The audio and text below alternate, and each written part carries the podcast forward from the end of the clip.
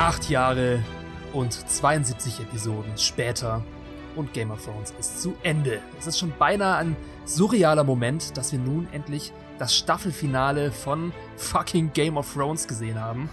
Und ja, die gesamte Welt, gefühlt die gesamte Welt, ist am Diskutieren und am Meinungen austauschen. Und genau das wollen wir heute im Podcast auch machen. Mit mir, Kayvan, und außerdem wie immer mit dabei. Der Nono, moin, herzlich willkommen auch von mir zu einer letzten Folge unseres 4001 Reviews Podcasts zu Game of Thrones.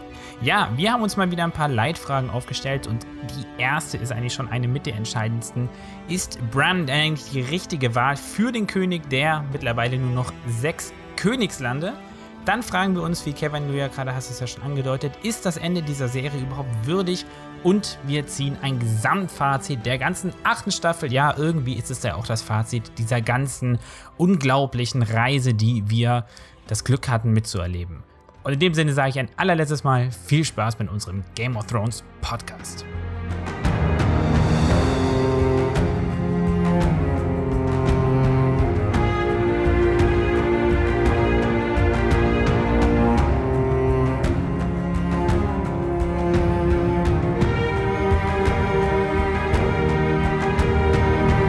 Nochmal eine allerletzte Spoilerwarnung. Und es tut mir leid, falls schon jemand gespoilert wurde in unserer kurzen Einführung, aber ich denke, das wird nicht der Fall sein, denn ihr wisst genau Bescheid, was euch hier erwarten wird. Und ja, damit können wir anfangen. Ein letztes Mal, Nono. ja, ein letztes Mal, ein letztes Mal. Ich sehe schon. Wir betonen das auf jeden Fall deutlich. Ich glaube, ähm, du hast es schon angedeutet, es ist etwas, etwas surreal, oder? Ja, schon. Also, es fühlt sich jetzt dennoch schon so an, als ob man das Finale schon sehr lange Zeit gekannt hätte und man jetzt darüber spricht. Und es ist komisch zurückzudenken, wie man sich das Finale so überlegt hat, was da passieren könnte und wie es überhaupt, was, also wie es aussehen könnte. Und jetzt hat man es mhm. endlich gesehen. Und es fühlt sich so an, als ob es nicht anders gewesen wäre. Gerade bei ja, mir zumindest. Ich, ich, ich finde es halt krass. Also, ähm, ich habe wahnsinnigen, also wirklich richtig großen Respekt vor vor allen Serien, ähm, Showrunnern, Produzenten oder so, ja, weil du gerade umso, umso besser so eine Serie ist, umso unerfüllbarer, würde ich sagen, sind einfach, ähm, ein, ist ein Finale, ja. Ja. Und ich, ich kann mir einfach gar nicht vorstellen. Also, weißt du, stell dir vor, du, du hast jetzt diese Serie gemacht, die ganze Welt liegt dir zu Füßen und sagt, wow, was für ein krasses Teil. Und dann sitzt du da in deinem armen Writers Room und sagst so, ja, okay, Jungs, also, äh, ja, wir haben noch sechs Folgen, was machen wir? Ja, natürlich, es ist eigentlich fast unmöglich für Game of Thrones ein Finale zu entwickeln, weil Game of Thrones eine Geschichte ist, ohne wirklichen ohne wirklichen Anfang und ohne wirkliches Ende. Nein, das, das finde ja, ich gar nicht. Das ja, ich doch, nicht. eigentlich. Ich meine, eigentlich erzählt es ja die Geschichte von Westeros, die seit tausenden von Jahren existiert und für tausende von Jahren weitergehen wird. Und da musst du eben einen Rahmen schaffen für die Serie Game of Thrones mit einem Anfang und einem Ende. Und jetzt ist halt die Frage, ob dieses Finale einen Rahmen mhm. zu Ende gezogen hat oder nicht. Mhm. Und ähm, bevor wir jetzt anfangen mit der eigentlichen ja. Besprechung im Podcast, noch mal einen kurzen Hinweis, was wir hier eigentlich machen. Also in diesem Podcast gibt es natürlich die Besprechung mit allen Szenen. Wir, wir lassen allen gedankenfreien Lauf und ihr bekommt die volle Ladung von Game of Thrones Wissen. Für die Leute, die vielleicht eher eine gebündeltere Version haben wollen, unserer Game of Thrones Kritik, die können auf unserer Webseite Online-Magazin 4001reviews.de ähm, meine kurzen, knappen, prägnanten Episodenkritiken durchlesen. Und was wir natürlich auch machen, ist auch schon eine Art Ritual geworden, ist, dass wir auf unserem Instagram-Kanal 4001 Reviews eine erste Reaction abgeben zu dieser Folge, kurz nachdem wir die Folge gesehen haben. Hm. Und ja, Nono, ich habe deine Reaction gesehen, du meine wahrscheinlich auch. Nee, ich habe deine noch gar nicht gesehen. Ach, du hast sie noch nicht gesehen. Es, es, tut mir leid, es tut mir leid. Dann musst du dich jetzt überraschen lassen. Also ich kenne deine ja, Reaction. Ja. Und ja, du kannst uns auch gerne anfangen mit deinem ersten Fazit. Ja, ähm, für, für mich ist es ganz interessant, also meine erste Einschätzung, ähm, ich habe es dir, glaube ich, gleich nachdem ich die Folge gesehen habe, habe ich es dir geschrieben. Ähm, für uns als Kritiker gibt es eigentlich gefühlt, finde ich, nichts Schlimmeres, als aus einem Film oder so rauszugehen und zu sagen, yo, okay. und keine, keine deutliche Meinung zu haben. Weißt du, wenn du so ja, ja, einen Film oder eine Serie dir gar nicht gefallen hat, dann ist es fällt es immer relativ leicht, darüber zu schreiben oder weil du deutlich siehst, was halt nicht funktioniert hat oder wenn es dir eben sehr gut gefällt, dann weißt du meistens warum. Und ähm, jetzt ging es mir zumindest so in, in, den ersten Minuten nach der nach diesem Staffelfinale ging es mir dann so, dass ich dachte so, ähm, yo, gut. Aber gut, gut halt, ja. Und ähm, das, das war meine First Reaction. Ich glaube, mittlerweile reifen ein paar Gedanken in meinem Kopf heran, die wir ja jetzt auf jeden Fall noch sezieren werden in diesem Podcast. Aber das war mal so mein erster, erster, erster Eindruck. Mhm. Wirklich ganz oberflächlich mal ausnahmsweise. Ja, bei mir war es schon äh, ähnlich. Also ähm, ich bin komplett ohne Erwartungen an diese Folge herangegangen. Ich wollte mich einfach überraschen lassen, mal schauen, wie sie Game of Thrones zu Ende bringen, hoffentlich auf einer positiven Note. Und ich war am Ende der Folge zufrieden, würde ich sagen. Es war vernünftig. Also ich wurde nicht weggeblasen, ich war nicht total in Schock oder in Trauma oder irgendwie weltbewegt mit Tränen in den Augen, sondern ich saß hm. da, Abspann kam runter und dachte mir, ja, passt. Also das, so kann man Game of Thrones beenden. Also so, das Ende hätte ich mir nicht vorstellen können. Also ich ja. hatte das nicht auf dem Schirm, was da alles passiert ist, außer ein paar Sachen, die wir ja. richtig prophezeit haben. Aber ich konnte mich mit den Entscheidungen anfreunden und ich konnte sie nachvollziehen. Mhm. Auf jeden Fall. Und dann natürlich nach der Folge bin ich auch wieder ähm, zu meinen Freunden im Internet gegangen, habe mir meine die Meinung von anderen echten Freunden angehört, was die so zur Folge sagen. Und ich habe wieder gemerkt, dass ich einer derjenigen bin, die die Folge einfach überdurchschnittlich gut fanden, weil das, das mein erster Eindruck war so, die meisten sind enttäuscht oder sehr viele. Und ich habe mich da, da habe ich mich wieder gefragt, weil du es vorhin erwähnt hast mit dem mhm. Kritikerleben. Ich meine, wir sind ja Kritiker und wir mhm. schreiben endlich viele Filmkritiken. Jeden Film schauen wir uns analytisch an. Warum finden ausgerechnet wir die Staffel besser als viele Fans? Und da dachte ich mir, Willst du, willst du das jetzt besprechen oder später? Also es ist nur eine Frage, weil ich habe dazu auch ein paar Meinungen. Also ich weiß nicht, wir können es auch ans Ende schieben von mir aus, dass wir dann an Staffelfazit nochmal ja, dazu lass kommen. Uns, lass uns mal am Ende sprechen, weil ich glaube ganz ehrlich, dass ähm, ich wollte da eigentlich letzte Woche schon ein, zwei Sachen zu sagen, aber habe es mir jetzt auch aufgehoben. Ich glaube, da gibt's ich, ich habe auch ein paar Ideen, warum wir zwei zumindest anders darlegen oder auch, ich glaube, einige unserer Zuhörer sind sogar auch unserer Meinung, habe ich so das Gefühl, ähm, oder aus ein, zwei Kommentaren mitgenommen, ja. ähm, warum das so sein könnte und warum eben viele andere Leute Meinungen, die man auch ernst nehmen muss, eben andere Meinungen sind. Aber ja. lass uns uns ans Ende schieben. Alles klar, sehr gut. Ja gut, dann wissen wir beide Bescheid. Wir waren beide mehr oder weniger zufrieden mit der Folge. Aber natürlich wird sich diese Meinung noch verfestigen, wenn wir jetzt gleich in die ähm, Kritik einsteigen. Boah, und ich merke gerade, bei mir zieht ein Gewitter auf. Also falls ihr es regnen hört, tut mir sehr leid. Seht es als Atmosphäre an, während ihr diesen Podcast ist, äh, hört. Der, der Himmel weint mit, ja. Der Himmel weint mit, genau. Ja. Ähm, ja, kurz mal, weil wir gerade beim Fazit sind, wir haben ja diese Tradition, dass wir die Highlights und Lowlights der Folge kurz besprechen. Und ich würde jetzt gerne mal von dir wissen, was waren denn deine Highlights und Lowlights aus dem Staffelfinale von Game of Thrones? Mm, mm, hm. mm. Mein Highlight war der. Mein Highlight war auf jeden Fall der Dialog zwischen Tyrion und, und John ähm, in diesem Verlies, mhm. was auch immer das war. Ähm, und lass mich überlegen. Mh, hm, also, wenn ich äh, e, emotional würde ich sagen, auch emotional, also ich fand die, die Krönung von oder die, die Wahl von, von Bran hat mir auf jeden Fall Gänsehaut verschafft. Ähm, ja. ja. Und mein, und ähm, ich fand auch diesen, ähm, diese Reichsparteitagsansprache, was ich damit meine, kann ich gleich nochmal erzählen, von Daenerys ähm, vor ihren, vor ihren äh, Soldaten fand ich auch sehr, sehr gekonnt inszeniert. Ähm, was mir nicht so gut gefallen hat, hm, bin mir nicht ganz sicher, ob ich das so sagen kann, aber ich glaube, was mir nicht gut gefallen hat, ist ähm, der Tod von Daenerys. Ähm, ja, so viel okay. mal vorab. Ähm, ja, meine Highlights, also mein absolutes Highlight der Folge war eine eher kleinere Szene, nämlich ähm, als Brienne die Geschichte von Jamie vervollständigt mm, im ja, Buch der ähm, Ritter der ja. Königsgarde. Das war für mich der mit Abstand emotionalste Moment der Folge, was eigentlich mm. komisch war, weil es eher ein kleiner Moment war, aber der hat mich aus irgendeinem Grund richtig getroffen und ich hatte cool. Auf, sehr schön, ja. sehr schön. Ähm, das war eins meiner kleinen Highlights und außerdem natürlich die Szene, in der Drogon den eisernen Thron zerstört. Ein sehr poetisches Ende für den, für das Symbol der Unterdrückung mehr oder weniger. Kommen wir auch später dazu, warum ich das eine ziemlich gute Szene fand. Ähm, Lowlights ist es ein bisschen schwer. Also mein Lowlight der Folge insgesamt war, dass es einen ziemlich komischen Zeitcut gab nach dem Tod ja, von Daenerys. Ja, Un Und dann- unerwartet. Genau, und dann sind da anscheinend ein paar Wochen vergangen, als dann Tyrion ähm, aus dem Verlies geholt wird und sich vor den Rat stellt und ein neuer König gewählt wird. Da war ein ziemlich komischer Zeitsprung dazwischen und der Schnee war weg oder die Asche, wie auch immer. Es ist mir ein bisschen aufgestoßen. Aber ansonsten von den Szenen her gab es für mich kein wirkliches Lowlight. Ansonsten. Also eine Szene, Cool. an der ich mich irgendwie aufgerieben hätte. Ja. Mhm. Ja, Deswegen- ähm, ihr liebe Zuhörer, schreibt uns doch einfach mal in die Kommentare, wie ihr das seht. Ähm, ich glaube, ich glaube, man, man kann in dieser, diese- dieser Folge sehr viele Szenen entweder sehr positiv oder sehr negativ oder negativ zumindest auslegen. Würde mich mal interessieren, wie ihr das seht.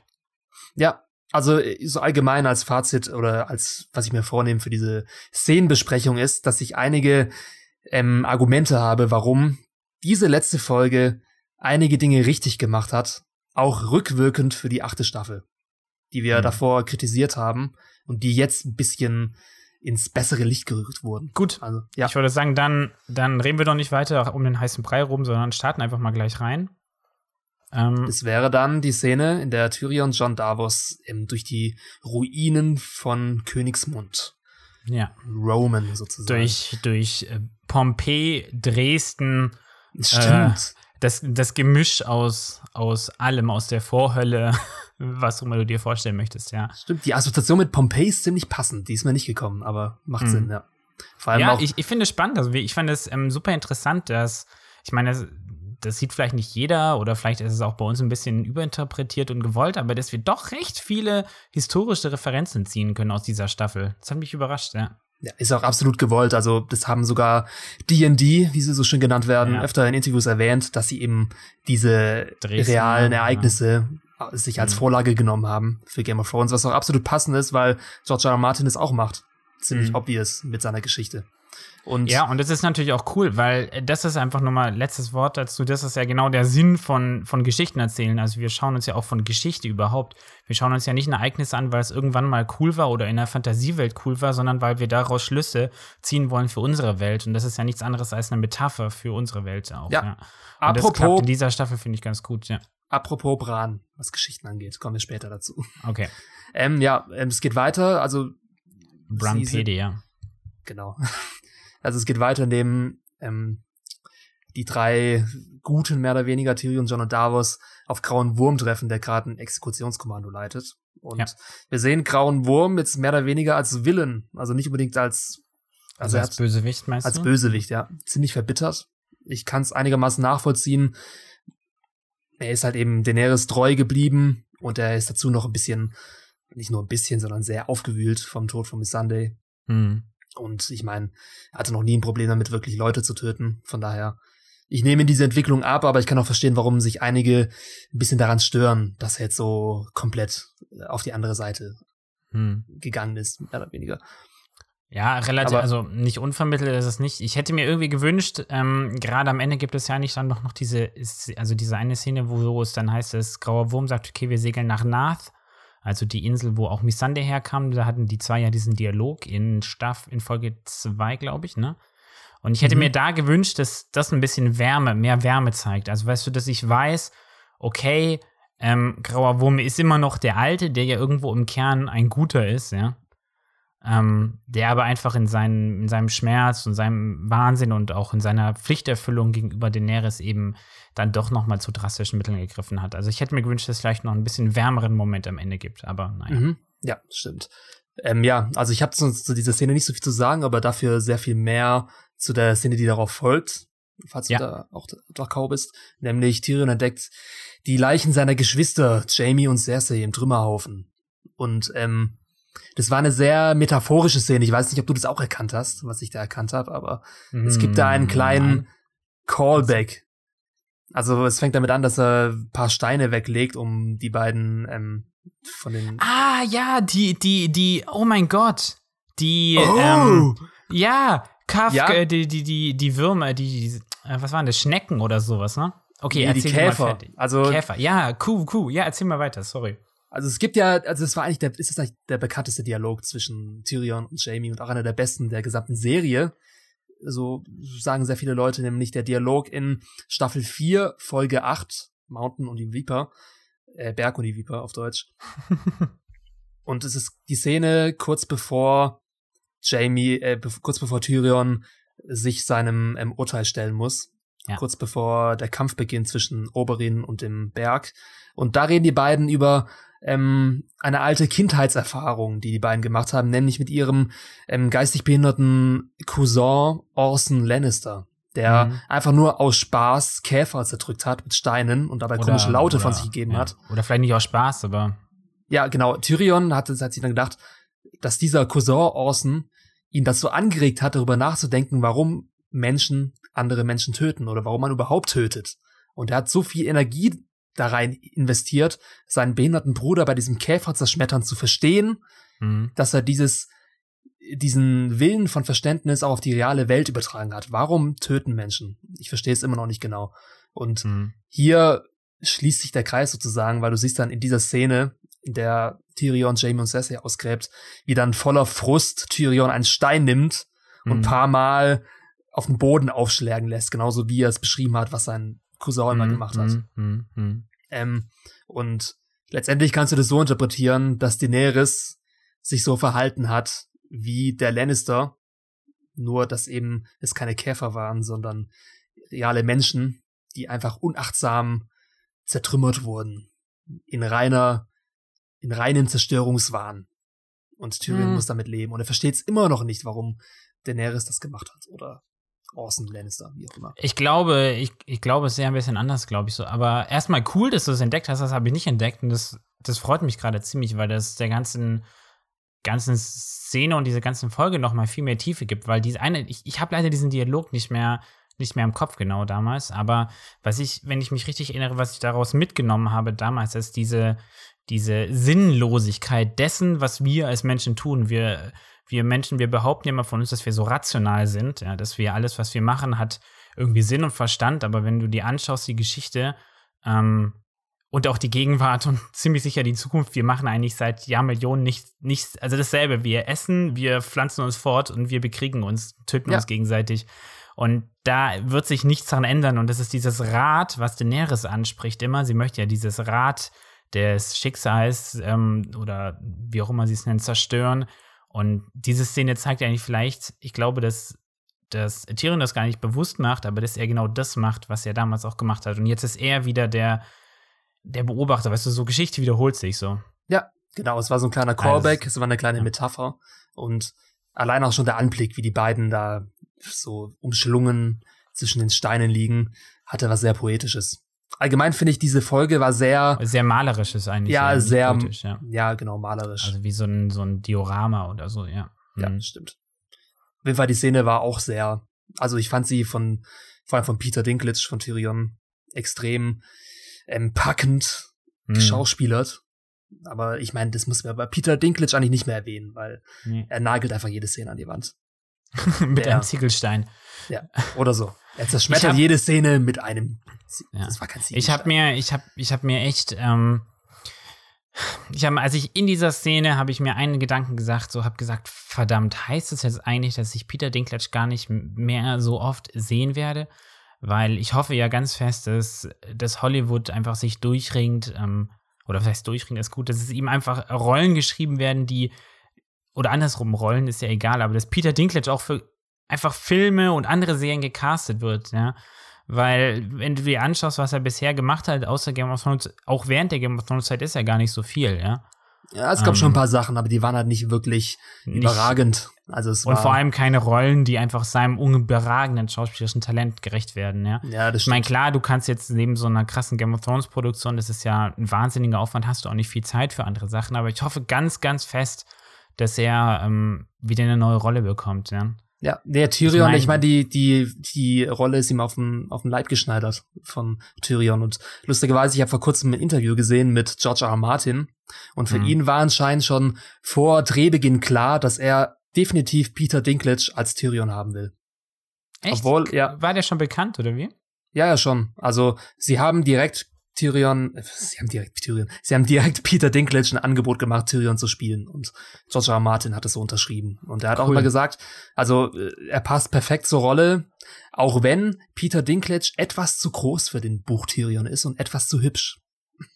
ja, Bei dem Buch wird er hässlicher beschrieben ja. und anscheinend Ja, mit unterschiedlich farbigen Augen und so, ja. Genau, mhm. und keiner Nase. Aber Ja. ja, Hut ab, Peter Dinklage, für noch eine grandiose Szene von dir. Und nicht die einzige in dieser Folge. Hm.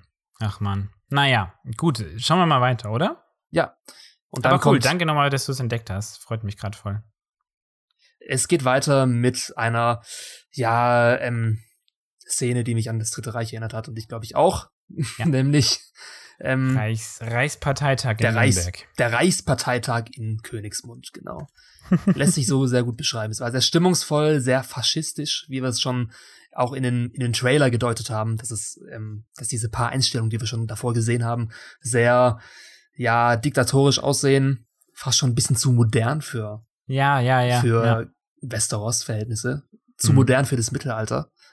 Aber gut. Ähm, Vielleicht nochmal vielleicht noch mal zu Reichsparteitag, weil es vielleicht ja nicht jedem geläufig ist. Ähm, erstmal, wir verlinken jetzt einfach unter dem Podcast nochmal einen Link dazu, so mit zu Bildern oder vielleicht auch vielleicht für den, der sich auch ein bisschen geschichtlich dafür interessiert. Aber Reichsparteitag, ähm, ich weiß gar nicht, ob es ein einzelnes Event war oder mehrere, muss ich gerade leider passen, aber ähm, es ist ein gigantisches Gelände in Nürnberg gewesen, wo die NSDAP im Dritten Reich, also unter der Führung von Adolf Hitler, einen riesigen Auf, riesige Aufmärsche organisiert hat und ähm, wo man eben diesen, diesen Personenkult um Adolf Hitler ja praktiziert hat. Und wenn man sich das anschaut, dann sieht man einfach schnurgerade Linien von Tausenden, Zehntausenden von aufgereihten Soldaten. Also da ist Daenerys Truppe noch ziemlich klein dagegen. Und ähm, auch wenn man diesen Fahnenkult ähm, ähm, äh, des Dritten Reichs vergleicht mit dem, wie Daenerys ähm, Drachenbanner dort ähm, hängt, dann ja, dann, dann äh, erscheint so ein, so ein Drache, der nochmal über die ganze Szenerie fliegt, sehr, sehr schnell wie so eine Bomberstaffel zum, keine Ahnung, äh, 4. Juli in den USA oder so, keine Ahnung. Ja, es Ja, fehlte stimmt. noch, weißt du, es fehlte noch, dass er hinter sich so zwei farbige, äh, farbige ähm, so Streifen hinterherzieht. Das ist so Kondensstreifen Oh, in ja. schwarz und rot, so Daenerys Farben. Stimmt, ja. Ja, Hm, lustigerweise ist auf diesem Reichsparteitag-Gelände heute zu, heutzutage ein Rockfestival, nämlich Rock im Park. da war ich auch schon. Sehr gut. Damals Ähm, oder? Okay. Ja, vor 2013, 2015. Sowas in die Richtung. Auf jeden Ja. Fall, ähm, Halten Ja. wir fest, diese, diese Parallelen sind, glaube ich, deutlich und ähm, werden sicher nicht nur uns Deutschen aufgefallen sein, ja. weil du vorhin schon die Menge an Unbefleckten ähm, erwähnt hast in dieser Szene, es waren trotzdem relativ viele, würde ich sagen. Ich meine, eigentlich hat ja Daenerys den Großteil der Unbefleckten in der Schlacht um Winterfell verloren. Oder? Und es sind Ja, schon noch, äh, äh, also, ganz, es sind noch ganz schön viele Dings eigentlich gewesen, ganz schön viele Dothraki, oder? ja, von denen auch. Also, man, es sind da schon Wobei die einige, waren schon wenig. Also ich hatte, ich hatte in der Szene gedacht, wow, die sind ganz schön wenig, aber dann ist mir eingefallen, ach ja, stimmt, die sind ja alle auch gefressen worden. ja gut, nicht alle. Du hast dann schon gesehen, wie einige Ein paar sind wieder zurückreiten. Ja, ja. Und auch Jora war dabei. Aber ob das wirklich so viele waren, gut, ich weiß nicht. Ich habe nicht gezählt. Ist aber ja auch wurscht. Unbefleckte, ich meine, ich würde jetzt schon schätzen, dass da noch tausend übrig sind, die jetzt hier auf diesem Reichsparteitag von Daenerys stehen.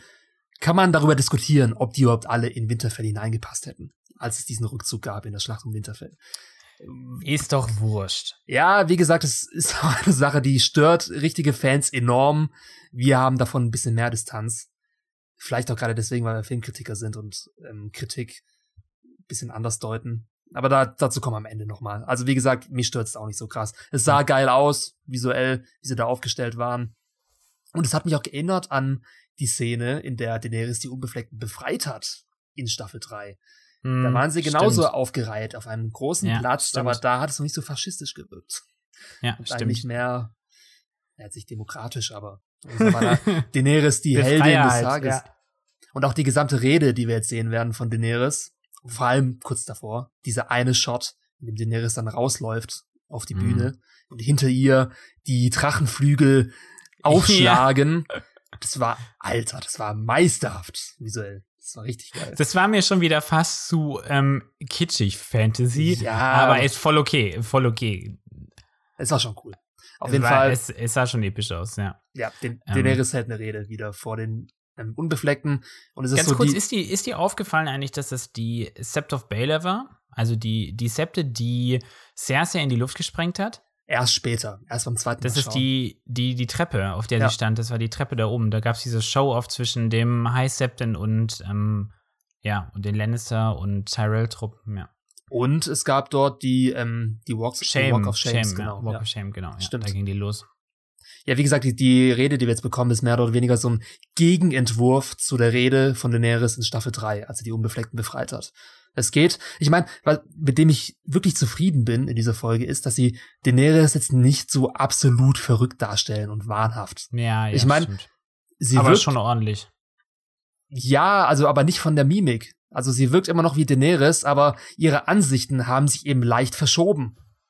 Und ich das- habe das Gefühl, dass wir, ich habe für Gefühl, dass sie dieselbe ist, aber dass wir sie jetzt aus einer anderen Perspektive sehen. Und das ist eigentlich auch, genau ja. das, was finde ich ganz cool klappt, weil genau das passiert ja auch mit Tyrion und John. Weil wenn du sie anschaust, du müsstest mal einfach jetzt, man müsste das mal probieren. Man müsste jemanden, der noch nie Game of Thrones gesehen hat, der bis Staffel 3 oder so geguckt hat, diese Szene ähm, nur die Aufnahmen von Daenerys unterjubeln in den alten Schnitt rein. Es würde wahrscheinlich ein ganz anderes Gefühl vermitteln. Es wäre wahrscheinlich voll richtig und sowas, ja. Genau, und der Soundtrack müsste auch stimmen. Es wären dann halt keine dissonanten, unheimlichen Klänge, die diese Rede untermalen, sondern dieses heroische Thema von Daenerys, was jedes Mal Ja. kommt, wenn sie eine Rede hält ja. oder auf den Drachen wegfliegt. Ja, das ist, so manipuliert man schon die Zuschauer. Und so hat man, glaube ich, auch meiner Meinung nach die gesamte Serie über die Leute in die Richtung manipuliert, Daenerys als die Gute, als die rein gute Erlöserin überhaupt darzustellen. Ja, da Woran- gibt's nachher noch ein schönes Zitat von Tyrion. Lass es da noch mal genauer Alles besprechen. klar, machen wir. Auf jeden Fall, was sagt sie in dieser Rede? Dass sie Königsmund befreit hat, dass sie ähm, einen Neuanfang will und dass sie noch lange nicht fertig ist mit ihrer Tat. Sie will nämlich noch die anderen Orte von Westeros, die anderen Königslande Mhm. auch noch befreien. Heißt, sie will die komplette Zerstörung und den kompletten Neuanfang für das gesamte Königreich. Ja. Sehr faschistisch, sehr faschistisch, sehr Hitlermäßig. Nicht Aber- nur, also ich, ich hatte es letzte Woche schon angesprochen. Hier in dieser Folge hat sie mich eigentlich noch umso mehr erinnert eigentlich an, an so einen äh, Fidel Castro oder Che Guevara. Also da haben wir es ja auch, Freiheitskämpfer, die von Anfang an eigentlich was Gutes wollten, ein äh, diktatorisch oder zumindest ähm, totalitäres Regime beseitigt haben, um das Volk zu befreien. Und das fanden auch alle das Volk ziemlich geil und hat dann Mhm. mitgemacht. Und dann irgendwann wurde eine Diktatur raus. Und wer sich mit Che Guevara zum Beispiel beschäftigt, der ist dann auch in, ins Ausland gegangen, zum Beispiel auch nach, ich weiß gar nicht mehr in welches Land, aber in irgendein afrikanisches Land, ich glaube Liberia oder so, ich weiß es nicht, und hat dort dann andere Guerillas angeführt und ist aber eigentlich auch zu einer Terrormiliz geworden. Ja. Und das ist einfach super interessant. Also es ist ähm, einfach eine, ich, ich finde es eine mega geile Parallele und ein mega gutes Lehrstück eigentlich. Ja. Wenn Ich mein- auch vielleicht etwas, ähm, ja, ein bisschen zu hochtrabend, ja. Ja, Nee, ich mein, finde ich eigentlich nicht. ja. Aber ja, man kann sich irren in Leuten, in Herrschern. Ist auch die Moral von Game of Thrones. Und das merkt jetzt auch Tyrion, nämlich Tyrion hat keinen Bock mehr auf Daenerys. Und dieser eine Moment, in dem Tyrion von hinten auf Daenerys zuläuft, dachte ich erst, er holt jetzt ein Messer raus und sticht es ihr in den Rücken. Oder? In den Po, in den Po wahrscheinlich. Höhere wären nicht gekommen, ja. Das wäre nicht so effektiv gewesen, aber die Szene wurde so aufgebaut und ich hatte da schon ein bisschen Nee, Herzklopfen. nicht das Gefühl. Also du hast ja diese, diesen Close-Up auf seine Schuhe gehabt und Kees zeigte so, okay, es ist ein schwerer Schritt, aber ich habe jetzt nicht damit gerechnet eigentlich. Gut, auf jeden Fall, er legt die Hand des Königs ab. Er schmeißt sein, ähm, wie nennt man's? Sein Abzeichen. Sein, sein Abzeichen, ja. Schmeißt Seine er Hand weg. Oh mein Gott, da könnte man so eine lustige, ähm, so eine lustige ähm, Persiflage draus drehen, weißt du, wie dieses Ende von der Hand einfach so einem, so einem äh, Unsullied ins Auge piekst oder sowas. Und dann kippen alle um wie so Dominosteine. Es gibt ja diese WTF-Edition von Game of Thrones auf YouTube. Ja, die sind ziemlich gut, ja. Schauen wir mal, was sie draus machen. Game of Thrones WTF, genau. Schaut das mal an, das ist echt nice. Ja, Tyrion wird verhaftet natürlich. Das lässt sich Daenerys nicht gefallen. Das ist auch ein ganz gutes Zitat, was er da von sich gibt, nämlich ähm, Daenerys sagt natürlich, you betrayed me. Und Tyrion erwidert, ja, und du hast eine gesamte Stadt zerstört. Und das ist doch mal ein guter Konter auf jeden Fall. Auf jeden Fall, ja. Ähm, es geht weiter. Bei diesem Moment muss ich ein bisschen lachen, als ähm, John Daenerys hinterherläuft und dann steht plötzlich Arya neben ihm. Und ich dachte so, ja, ist Arya als Batman geworden? Oder? ja. John, look at me. Ich, ich denke eh schon die ganze Zeit, oh Mann, ähm, ich habe das schon letzte Folge gedacht, Man müsste einfach recht so Collagen drehen, wie einfach Arya immer in jeder Szene aus dem Hintergrund so angeflogen kommt, wie sie dann Daenerys umbringt, wie sie Cersei umbringt. Ich meine, wir wissen es mittlerweile, dass Arya leise ist und dass sie sich leise fortbewegen kann. Es wurde uns jetzt das wirklich war so eingeprügelt. creepy, wie sie auf einmal da steht. What you doing here? Was machst du hier? Berechtigte Frage. Was hat eigentlich Arya in Königsmund gemacht? Ich meine, sie war so ein Bezugspunkt in der Zerstörung des Drachens, also Ja, am Boden von Königsmund, aber sie hat jetzt nichts wirklich beigetragen in den letzten zwei Folgen. Nö, aber das war ja auch okay. Das war ja auch Ja. gerade der Witz, dass sie es nicht geschafft hat. Das war doch gut. Ja, kann man so Ja. sehen. Ähm, auf jeden Fall, John ist immer noch so naiv. Mein Gott. Ich, in, in diesen Szenen hat mich John wieder ein bisschen aufgeregt, dass er Ja. Ich echt mein, mal. man merkt, ich meine, man merkt in diesen Szenen, dass John weiß, was die Realität ist, aber er tut so, als ob er es nicht weiß. Und wiederholt dann seine üblichen Phrasen. She's my queen, she's everyone's queen now. Also sie ist jedermanns Königin nun. Das erinnert mich so ein bisschen an so einen Rollenspielcharakter, der immer nur so drei oder vier. So ein, so ein Äh, Computercharakter, ne? Ja, genau. so drei, vier Zeilen, die er immer sagt, ja. Oh Ja. Mann, ey. Ja, gut, es ist halt Johns Charakter, es ist in seinem Charakter verankert, dass er ein bisschen naiv ist. Und ja, Ein bisschen ist gut. es war an dieser Stelle für mich ein bisschen zu viel. Also ein bisschen mehr Einsicht hätte da gut getan. Ja, komm, letzte Folge. Und- ich meine, meine Güte, wie viel hast du gesagt? 72 Folgen Game of Thrones, oder? Ja. Dann kann er doch mal in der in der 71. Folge hat das ja anscheinend gerafft, was, was die Realität ist, ja, die er sich immer anders ausgemalt hat. Das haben wir ja eindeutig gesehen. Und jetzt kann er doch mal in der Folge hätte er mal richtig abreißen können, dass er mal richtig ausrastet. Das hätte ich gern gesehen. Ja gut, vielleicht Weißt du- sieht man das ja noch ein bisschen. Also dezent sieht man. Ach komm, er, er bringt sie um und sagt, oh, du bist immer noch, du wirst immer meine Königin sein. Und ich habe, ah, okay, wir reden gleich über den Dings. Ich meine, die nächste Szene, in der nächsten Szene versucht ja Tyrion, John es mit Gewalt einzuprügeln, dass Daenerys keine Königin mehr ist, der man folgen sollte. Äh, welche, welche Szene war Das das? ist die Szene, in der John Tyrion im Verlies besucht oder im, was weiß ich, Ach so, ja. im Gefängnis.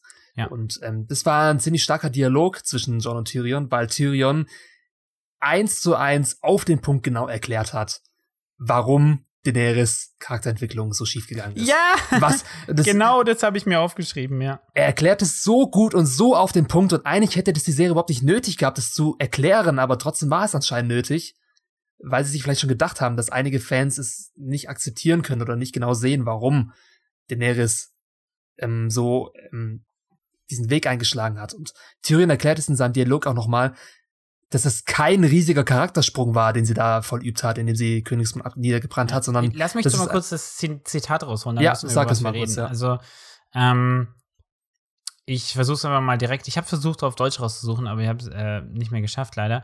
Aber auf Englisch sagt sie immer, ähm, egal wohin sie gegangen ist, ähm, böse Menschen sind gestorben und wir haben sie dafür bejubelt.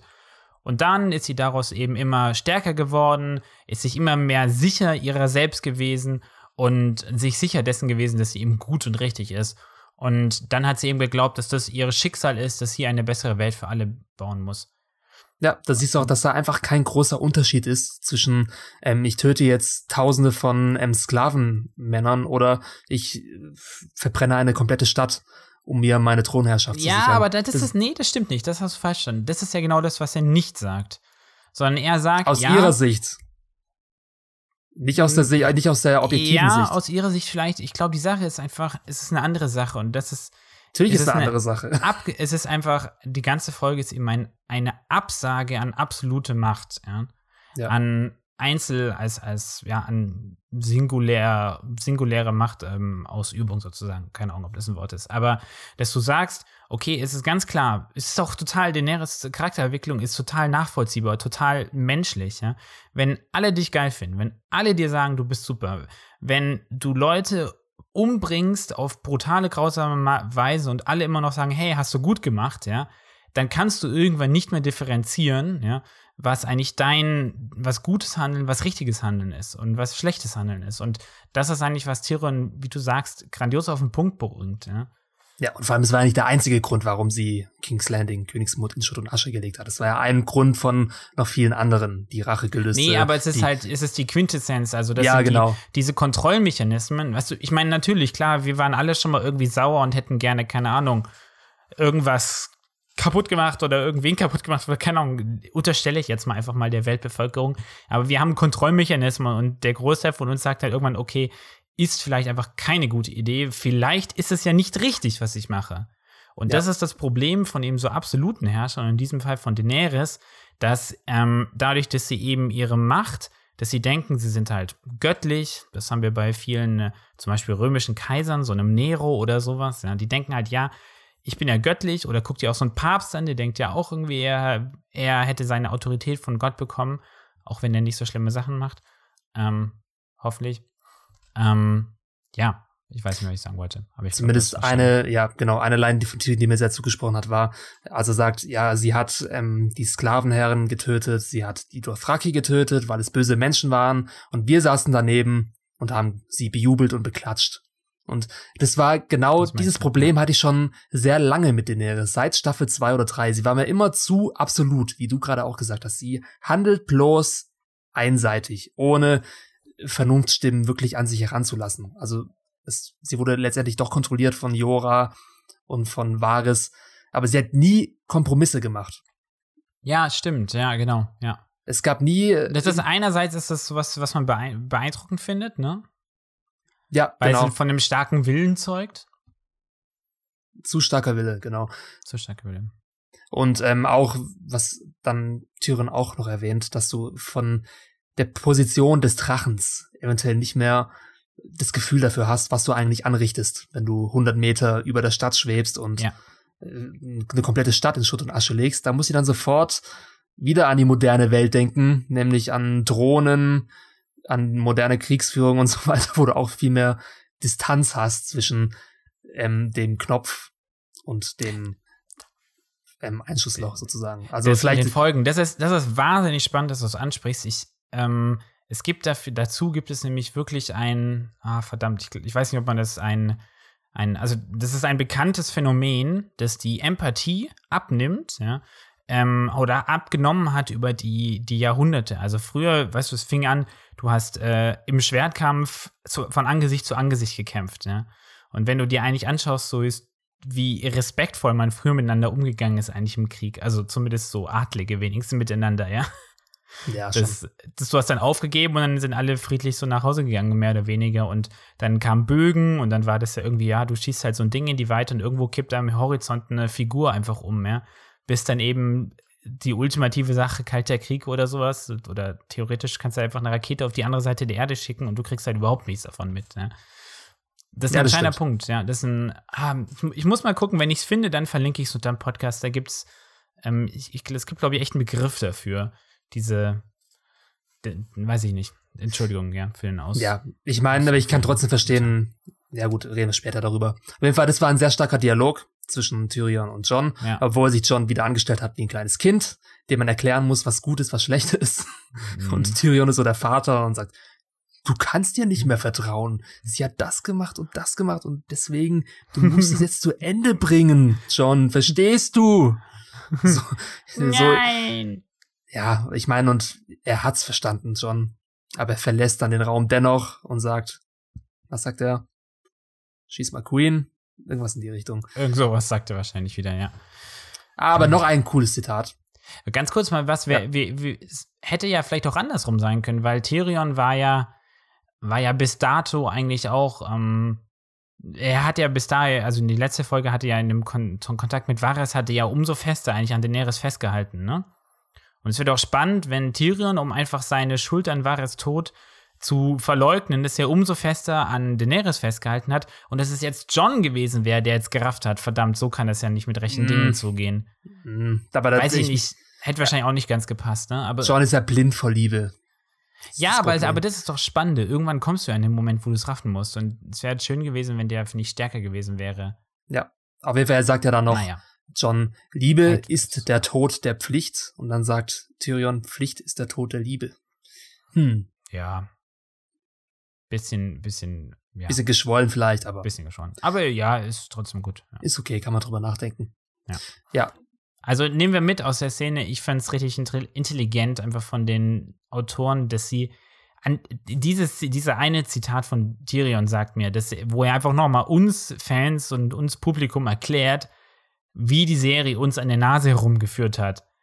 Dass Ja. sie, das finde ich den eigentlichen Clou dieser Staffel, weil ähm, sie einerseits vorhergesehen haben, dass sich viele, viele Fans aufregen werden, was sie in der letzten Folge getan haben.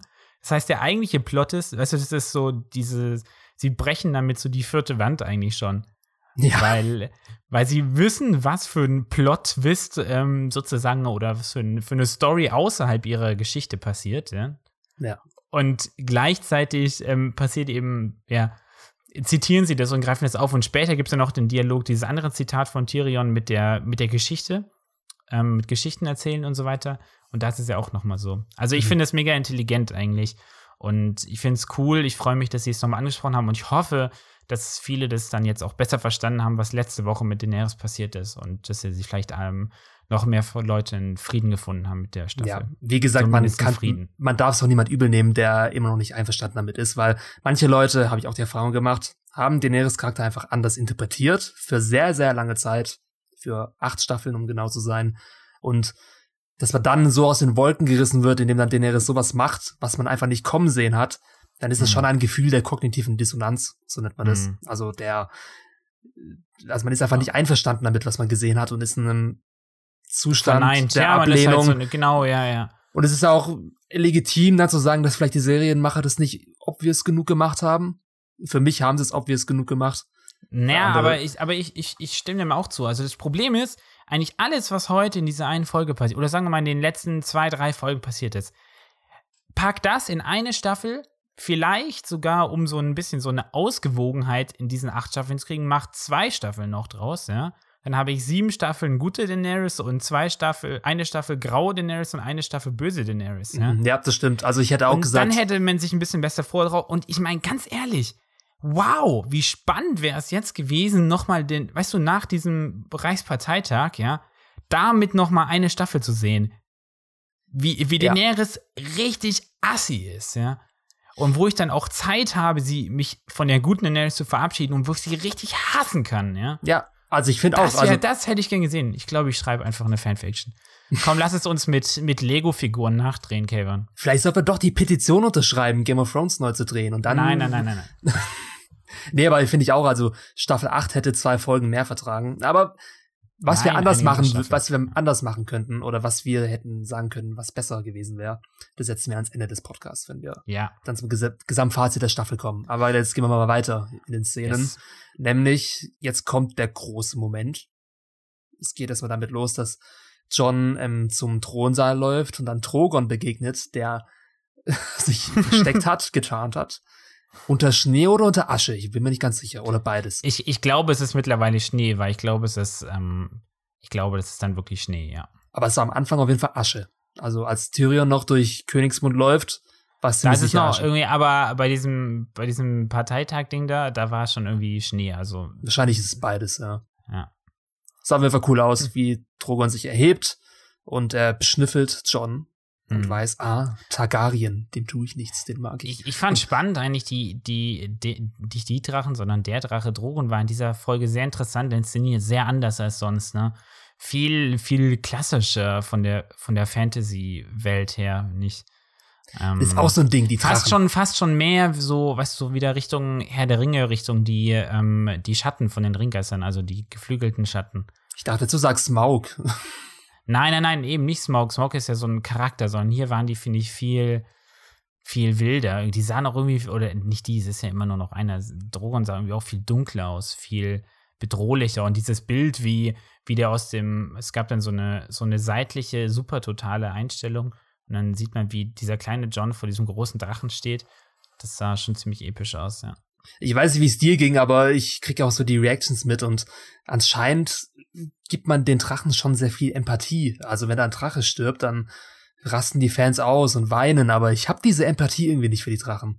Also ich finde die richtig cool und sehen geil aus und ich freue mich jedes Mal, wenn sie zu sehen sind, aber mir hat bis jetzt immer dieses Gefühl gefehlt, dass es so eine Art Haustier ist, mit, Mhm. um, um das ich mich wirklich kümmere, Also, sondern es waren mehr Mordmaschinen, Todesmaschinen in meinen Augen, als wirklich Ja, ich, ich denke, so es ist irgendwo, ich glaube, die Wahrheit liegt irgendwo so in der Mitte. Also ich fand sie jetzt nicht, sie waren jetzt nicht nur, nur Gegenstände, aber Ich meine, jetzt in der letzten Folge, das war nochmal richtig cool. Also ich finde Genau. und gerade diese Abschiedsszene, das, da hat man nochmal richtig Charakter gespürt. Ja, Ja. stimmt. Deswegen, ja. Das wollte ich gerade damit sagen, dass mir in dieser Folge die Darstellung des Drachen besser gefallen hat, weil er mehr Charakter hat, bisschen menschlicher vielleicht auch und bisschen geistreicher.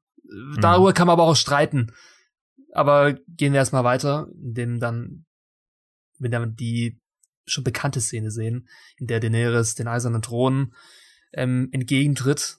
Und Das haben wir schon in der Vision gesehen, aus Staffel Ja. 2. Sah sehr ähnlich aus, aber hat nicht mich richtig genau. gefreut, dass du das letzte, letzte Folge auch nochmal angesprochen hast, dass das kommen wird. Ja.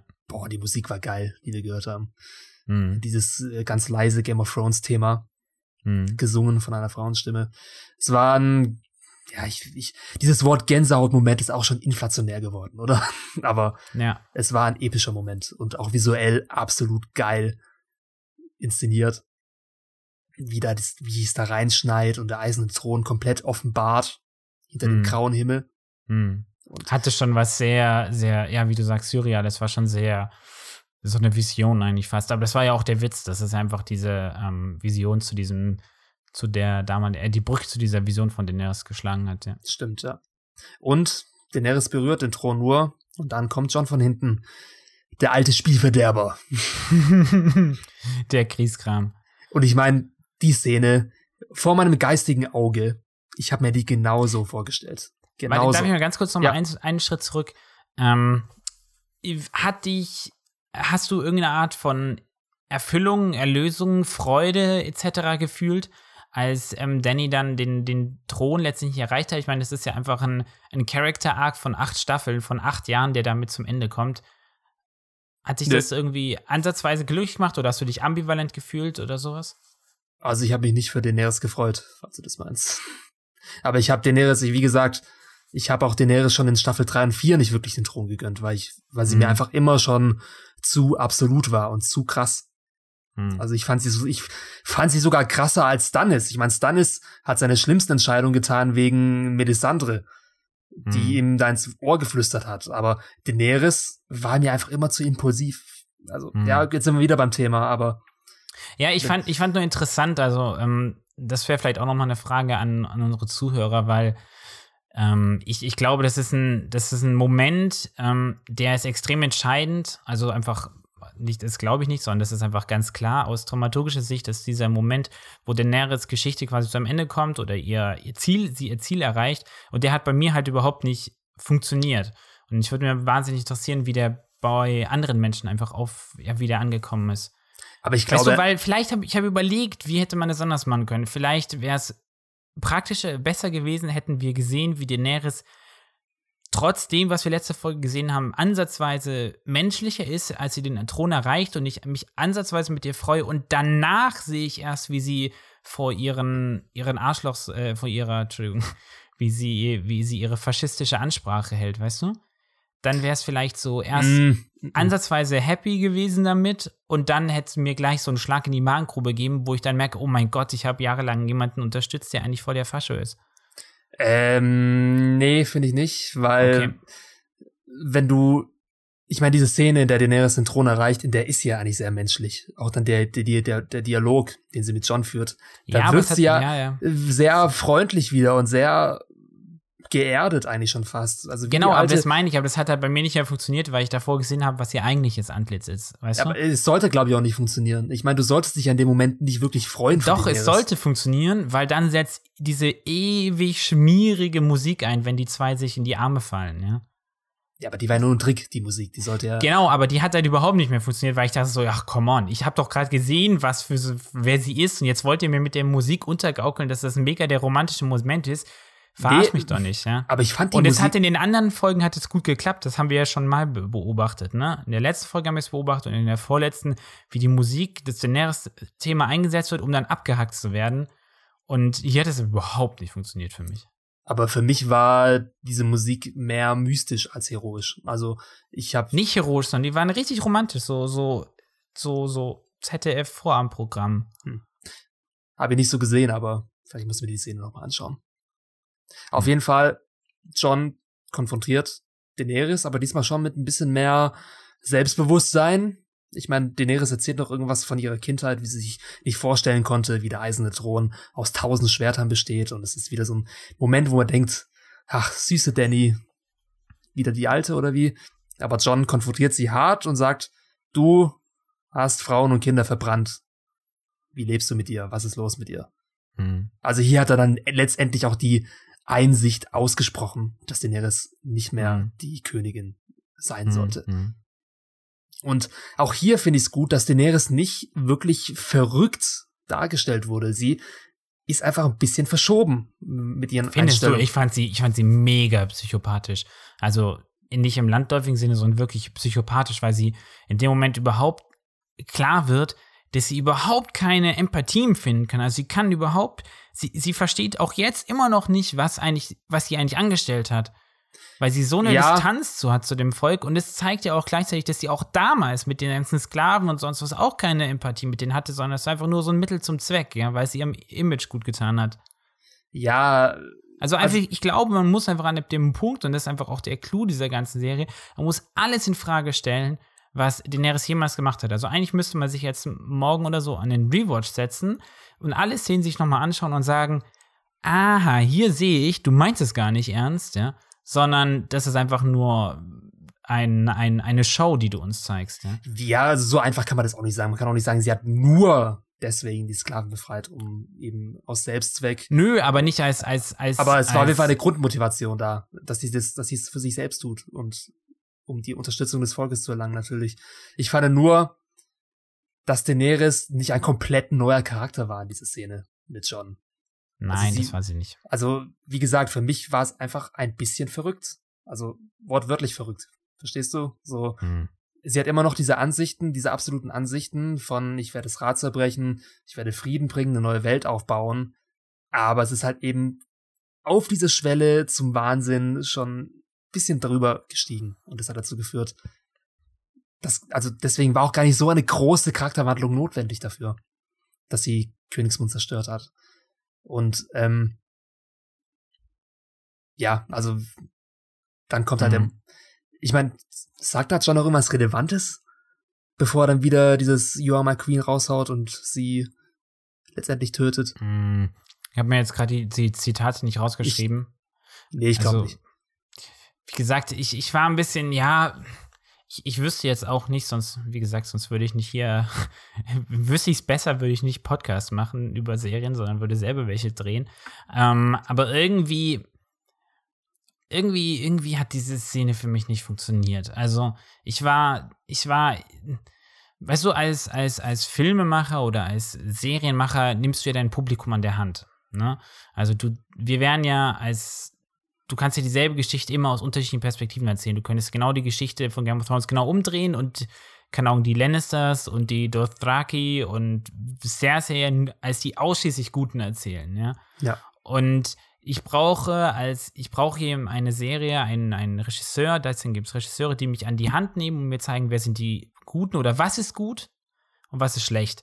Und hier in dieser Szene habe ich mich so ein bisschen lost gefühlt, weil ich ähm, überhaupt nicht mehr von der Inszenierung her gar nicht mehr wusste, was, was, was, was soll ich denn jetzt hier ansatzweise fühlen. Und wie gesagt, verstehe mich nicht falsch, ich will nicht schwarz-weiß haben.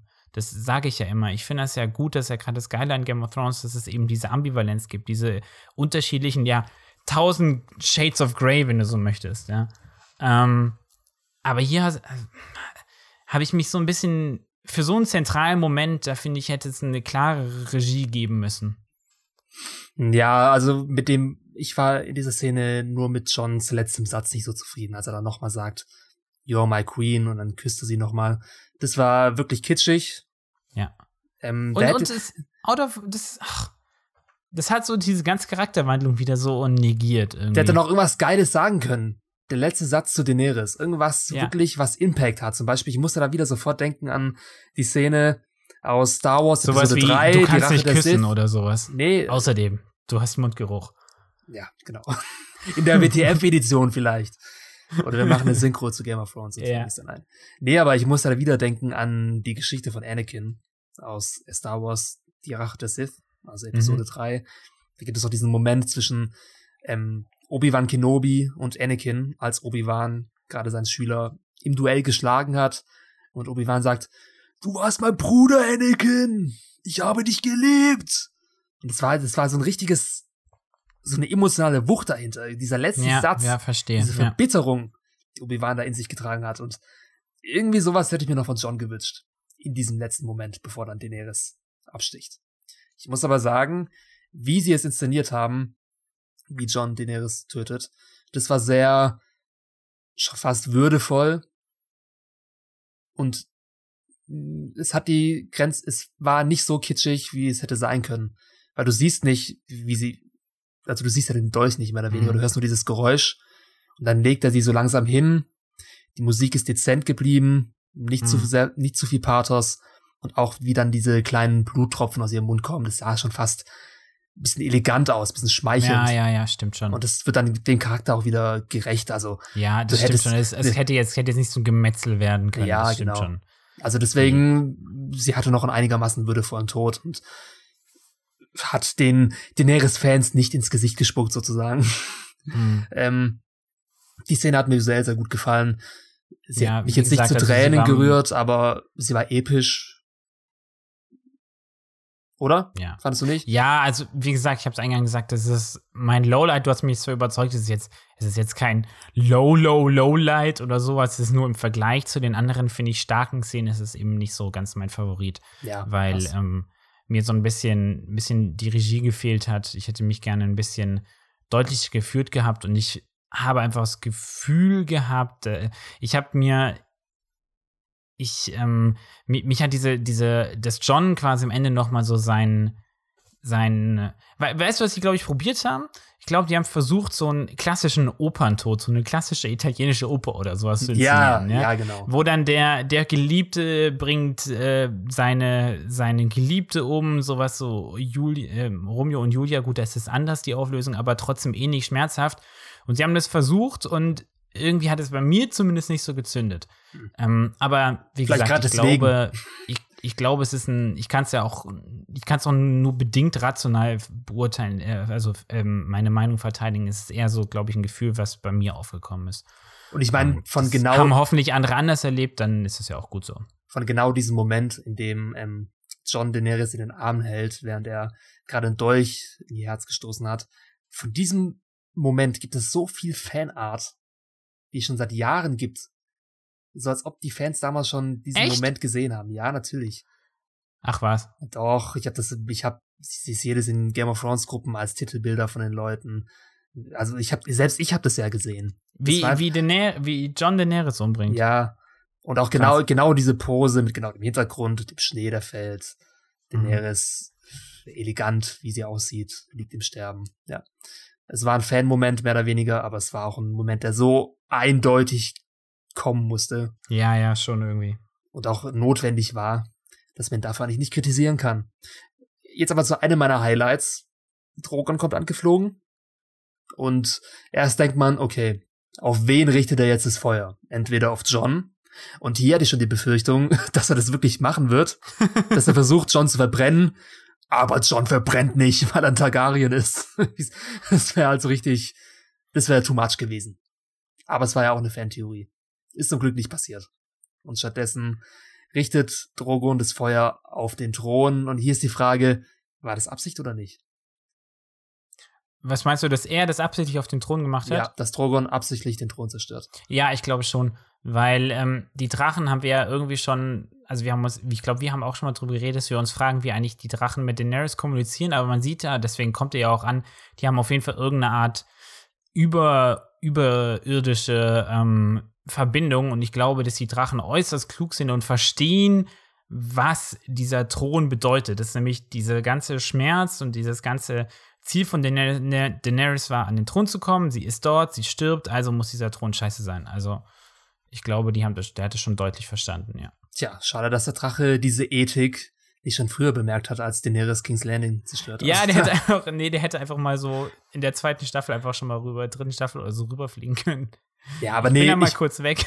ja, aber gut, die Drachen sind ja dazu prädestiniert, den Befehlen ihrer Mutter zu gehorchen. Also, ja. Aber ich fand es eine coole Wendung auf jeden Fall, dass der Drache das mehr oder weniger absichtlich wahrscheinlich getan ja. hat. Gibt den Drachen einfach nochmal eine ganz andere Bedeutung. Und einfach, einfach schon diese Szene, wie die aussah. Dass du dieses Feuer siehst und der eiserne Thron verbiegt sich und schmilzt dahin. Und es war auch eine Parallele zu der Herr der Ringe, in dem auch das Symbol der Macht der Ring letztendlich nicht, geschmolzen nicht ist. Genau, und Herr der Ringe, äh, Harry Potter, aber ja, red zu Ende. Ja, also in, ich meine, Herr der Ringe hat das Machtsymbol des Rings, der absolute Macht verspricht. Und in Game of Thrones ist das Machtsymbol der eiserne Thron. Und genau. an beiden, in, ja. genau, in beiden Finali der beiden Franchises oder der beiden Geschichten wird eben dieses Machtsymbol zerstört. Und genauso auf dieselbe Weise, warte ganz kurz, auf dieselbe Weise, wie sie erschaffen wurden, denn nämlich der eiserne Thron wurde durch Drachenfeuer erschaffen und wird durch Drachenfeuer zerstört, genauso wie der Ring der Macht im Schicksalsberg ähm, geschmiedet wurde und dort auch zerstört wird. Ja. Und es gibt noch viel mehr. Ähm, fast noch deutlicheres Beispiel oder ähnlich deutliches Beispiel ist Harry Potter. Da wird dann der Elder Wand, ähm, ich weiß nicht, ist das, das ist vielleicht schon fast ein harter Spoiler. Naja, wer Harry Potter gesehen hat, der wird schon wissen, was ich meine. Ja. ähm, in dem, im letzten Harry Potter-Film, beziehungsweise, nee, im Buch ist es gar nicht drin, ne? Meinst du, ah, du meinst die Szene, der Harry Potter den Auf der Brücke. Zerstört. Ja, die ist im Buch nicht drin. Toll, jetzt hast du es gespoilert, ja. Ähm, aber die ist auf jeden Fall im Film drin und das finde ich eine der stärksten Szenen. Das kann man sich auch nochmal anhören in unseren Harry Potter Podcast, die wir auch gemacht haben. Und ähm, da haben wir es drin. Und lustigerweise, ich musste richtig, äh, richtig äh, schmunzeln, als ich vorhin die Folge gesehen habe, weil ich habe nämlich gestern ein Buch zu Ende gelesen von Bernard Cornwell. Ähm, die, das ist auch so eine Trilogie, die Bücher des Heiligen Grals. Und ähm, ja, da geht es um den Heiligen Gral und äh, es, die, die Bücher kommen zu einem ähnlichen Ende. ja. Also es ist wirklich so, die, die, die letzte Szene ist relativ ähnlich und ich dachte so, nice. das ist einfach schon ein Fantasy-Trope geworden. Wahrscheinlich. Ja, aber ist auch Zeit. cool. Ich finde es richtig cool. Ich mag das, weil ähm, das ist wieder eine dieser Dinge, aus denen wir heute lernen können. Ja, absolute ja. Macht und dieses Streben nach absoluter Macht ist schädlich. Und vor allem, und das hat uns die letzte Folge gezeigt, es ist schädlich für uns normalsterbliche Menschen, ja. Mhm. Weil die Leidtragenden sind wenigen, selten die Herrscher, ja, sondern die Leidtragenden sind vor allem das normale Volk. Ja, stimmt. Und jetzt, nach diesem, ja, Halbzeitfinale des Finales sozusagen, ähm, gibt es irgendwie einen Cut in der Episode, einen kleinen Zeitsprung. Und diesen, ja, wir dachten uns, das könnt ihr jetzt kurz nutzen, um, aufs Klo zu gehen oder was auch immer, am besten aber nicht. Denn zur Halbzeit des Podcasts wollen wir noch mal kurz Werbung machen für uns, für unsere Kanäle, die wir mit sehr viel Herzblut betreiben, nämlich unter anderem das Online-Magazin 4001reviews.de, wo ihr wie ich schon gesagt habe, die Episodenkritiken zu Game of Thrones durchlesen könnt und zu ganz vielen anderen Filmen und Serien auch. Oder ihr besucht uns auf den Facebook- oder Instagram-Seiten 4001 Reviews und schaut euch da auch unsere Game of Thrones Content an. Es würde uns sehr freuen. Und natürlich, wenn euch dieser Pod Podcast gefällt, dann smash the like button and smash the subscribe button, so wie es die wow. Influencer wow, okay. sagen.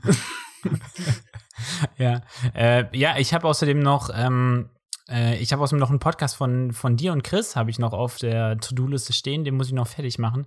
Den habe ich vor lauter Game of Thrones Wahnsinn noch gar nicht geschafft hochzuladen. Der kommt ah, aber auch die nächsten ja, Tage. Stimmt. Also, es geht auch auf der Seite der Podcasts weiter. Und yes. es geht weiter mit unserer Szenenbesprechung, oder? Ja. Und hier, genau, das ist mein Lowlight der Folge, mehr oder weniger. Echt? Nämlich, oh, krass. Also, nee, also nicht die nächste Szene, sondern das. Unsere Werbung war dein Lowlight.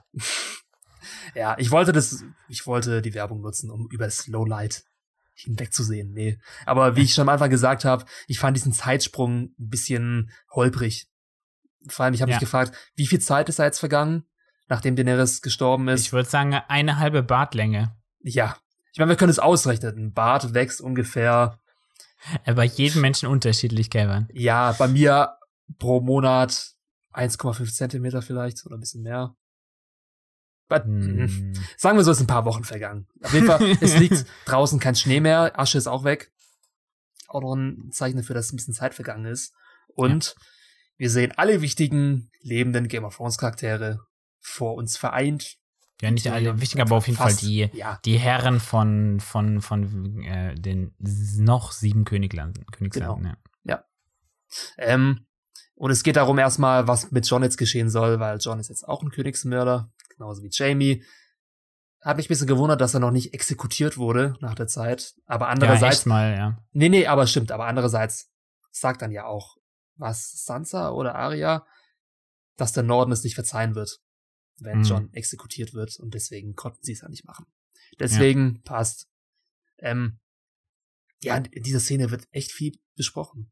Und es war, wie das. Das Staffel ist halt eigentlich die ganze, die ganze Conclusio, die ganze, das, das ist das eigentliche Ausrufezeichen oder die Aussage, sagen wir, von Game of Thrones. Deswegen ist, ja. Ja. Nach all dem Schlamassel.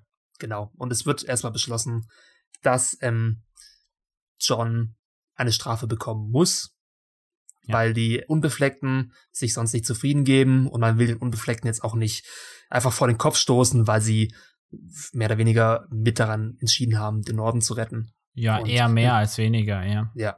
Und deswegen, um Frieden zwischen Essos und Westeros zu schließen, sagt man, okay, John kann nicht den Thron besteigen. Also das, ich habe mich auch erst gefragt, warum setzt man John jetzt nicht auf den Thron? Yara ist nicht einverstanden, ein Königreich ist dagegen, nämlich die Graufreuds. Die Ansalits sind dagegen, die Unbefleckten sind dagegen. Wer ist doch dagegen? Ich, äh, ich weiß gar nicht mehr, ob Dorn das gesagt hat, aber ich könnte es mir gut vorstellen, weil Dorn stand ja auch relativ gut an der Seite von ähm, Daenerys. Wobei, da gab es ja auch einen Putsch. Naja, whatever. Ja. Auf jeden Fall, Yara spricht sich dagegen aus, ja. Ja. Und deswegen beschließt man sich, ja gut, wenn wir jetzt hier schon sowieso an einem Neuanfang sind, wieso machen wir es dann nicht besser als zuvor? Ja. Und dann kommt dann kommt eine Szene, wo ich wirklich übertrieben lachen muss, ey. Ja. Ich glaube, du weißt, welche ich meine, oder? Ja, ich glaube, ich glaube, der gute, äh, ich glaube, der gute Samuel hat unseren, unseren Podcast letzte Woche ja. gehört, ähm, wo wir eigentlich äh, nicht ziemlich genau das prognostiziert haben, was er gesagt hat, dass wir gesagt haben, okay, was ist eigentlich die Conclusio? Also wir haben ja schon geschätzt, dass es irgendwie keinen Thron mehr geben wird oder zumindest in, in Erwähnung gezogen, dass es das geben kann. Und haben dann gesagt, okay, dann gibt es vielleicht so Game of Republics, ne? Ja. Aber ich meine, Sam also eine Republik oder sowas, ja, statt dieser absoluten Monarchie. Ja, Sam schlägt die Demokratie vor, aber natürlich ist das ähm, fiktive Mittelalter noch nicht bereit für eine vollständige Demokratie. Und ich meine, man kann es war so in your face, ihr modernen Zuschauer. Es war auch schon fast so ein Brechen der vierten Wand, oder? Es, ja, das meinte ich ja in dieser ganzen Folge ja. mehrfach, ja ich, man kann, ich kann es verstehen, wenn man diese, diese Szene schlecht findet, aber ich fand sie witzig und unterhaltsam und war auch eigentlich ziemlich on point. Eigentlich kann man da ein ziemlich geiles, äh, also ziemlich, wenn du so Demokratiefeind bist, kannst du so ein ziemlich lustiges Meme draus machen, dass immer, wenn irgendwo eine demokratische Partei irgendwie was fordert wie mehr Demokratie und dann postest du dieses, dieses Meme drunter, wie alle im Kreis lachen. Ja, das stimmt, ja. Ähm, ja, gut, nicht, aber. Dass ich solche Kräfte unterstützen möchte, aber wird sich anbieten, ja. Aber die Moral daraus ist, ein Schritt nach dem anderen. Aus ja. einer Monarchie kannst du nicht sofort eine Demokratie machen. Deswegen, wie ist denn das Zweitbeste? Was, das, was ist das Zweitbeste, was man machen kann? Nämlich eine elektive Monarchie. Eine Und Wahlmonarchie nennt man eine das. Eine genau. Wahlmonarchie. Genau. Und die gab es schon in der Historie zu Genüge, unter anderem bei den Römern, oder? Nee, nein. Bei den Griechen? Das würde ich nicht sagen. Nein. Ähm, oder, nee, eigentlich nicht. Also eine Wahlmonarchie ist ähm, eine ziemlich interessante Herrschaftsform. Und ähm, für mich ist eigentlich das prominenteste Beispiel ist eigentlich das Heilige Römische Reich Deutsche Nation. Komplizierter Titel, aber halten wir einfach mal fest, einfach die mittelalterlichen König, Kaiserreiche ähm, in der Region, in dem mehr oder weniger heutigen Deutschland. Und da hat sich das irgendwie, ich glaube, im 9. Jahrhundert hat sich das eigentlich durchgesetzt, die Wahlmonarchie. Und der die uns zuhört, die habt vielleicht schon mal das Wort Kurfürst gehört und so viele wissen wahrscheinlich gar nicht, was das heißt. Und da war es nämlich so, dass es auch immer diese Dynastien gab, also zum Beispiel wie jetzt in Westeros die Targaryens, das ist ja eine Dynastie. Das heißt, ein der Targaryen wird König und dann wird irgendwie wer seiner, seiner Kinder, meistens das älteste Kind wird äh, König und dann wird das Kind von dem König, etc., etc. Und ähm, wir denken immer so mit unserem klassischen Bild vom Mittelalter, so war das über im Mittelalter, stimmt aber überhaupt nicht. Und eben im, im mittelalterlichen Deutschland gab es eben zum Beispiel diese Wahlmonarchien. Da ist es so, dass diese Kurfürsten, das waren jetzt ähnlich wie in Game of Thrones, waren eben Adlige und davon eine Auswahl von Adligen, die haben sich zusammengefunden nach dem Tod eines Königs und haben einen neuen König gewählt. Mhm. Und ja, das ist eben eine Wahlmonarchie, ja. Ja, interessant auf jeden Fall. Gibt's, ich, ähm, gibt's zum Beispiel auch in, in Dänemark gibt es noch, ähm, ich glaube, ich weiß gar nicht mehr noch, aber in Schweden gibt es das auch, in Polen, Litauen gab es das. Ähm, also es gibt, oder heutzutage noch zum Beispiel die Vereinigten Arabischen Emirate, sind auch eine Wahlmonarchie. Also ist eine interessante Herrschaftsform. Okay. Ja, interessant auf jeden Fall. Also wieder Parallelen zu Historie. Und ähm, jetzt muss man sich natürlich fragen, weil das, glaube ich, ist auch sehr vielen aufgestoßen. Warum ist letztendlich John nicht auf dem Thron gelandet? Und ähm, was für einen Sinn hatte diese ganze Geschichte von Aegon Targaryen, wenn er jetzt nicht auf dem Thron sitzt? Hm, hm. Das ist eine berechtigte Frage. Hast ja. du eine Antwort darauf? Was sagst du dazu? Hm. Also wir haben schon mal ein bisschen drüber geredet. Also ich meine, letztendlich sollten wir zwei, die wir jetzt ja auch theoretisiert haben, wir haben natürlich, es gibt natürlich Leute, die noch 10.000 Mal mehr als wir theoretisiert haben, ähm, aber wir alle, die wir theoretisieren, wir haben, glaube ich, eine Tendenz, Recht haben zu wollen. Und wir haben das Gefühl, nur weil wir uns halt viel damit etwas beschäftigt haben, haben wir auch Anspruch darauf, eben bedient zu werden mit, ähm, mit dem. Und Game of Thrones hat, glaube ich, ein paar kleine Köder ausgeworfen, die vielleicht so gar nicht so, so krass ähm, misleading waren, ja. Aber wir als Community haben halt jeden kleinen Brocken genommen und haben riesen Theorien drum gestrickt, mhm, ja. ja. Ähm, was ja irgendwie auch der Spaß der Sache dran ist, der, ehrlicherweise, deswegen machen wir zwei zum Beispiel Podcasts, ja, weil es einfach Spaß macht, sich kleine Bits und Pieces rauszupicken und daraus eine große Theorie zu spinnen, ja. Ähm, und dann äh, sich zu freuen, wenn man recht hat oder nicht. Ähm, aber ehrlicher, und wenn wir dann uns aufregen, dann, dass die Serienmacher unsere Sachen nicht erfüllt haben, dann ist das eigentlich nicht so ganz fair, finde ich. Das ist die eine Meinung, so. Ich habe auch eine andere, aber die darfst du jetzt erzählen, damit ich nicht so viel habe.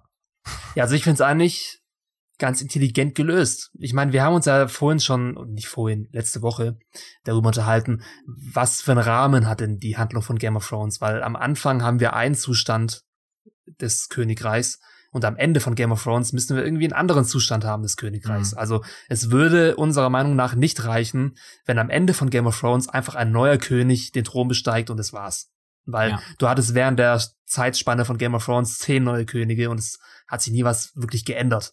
Und Nicht ganz zehn, aber fast. Ja, ja. das war, ja, Übertreibung.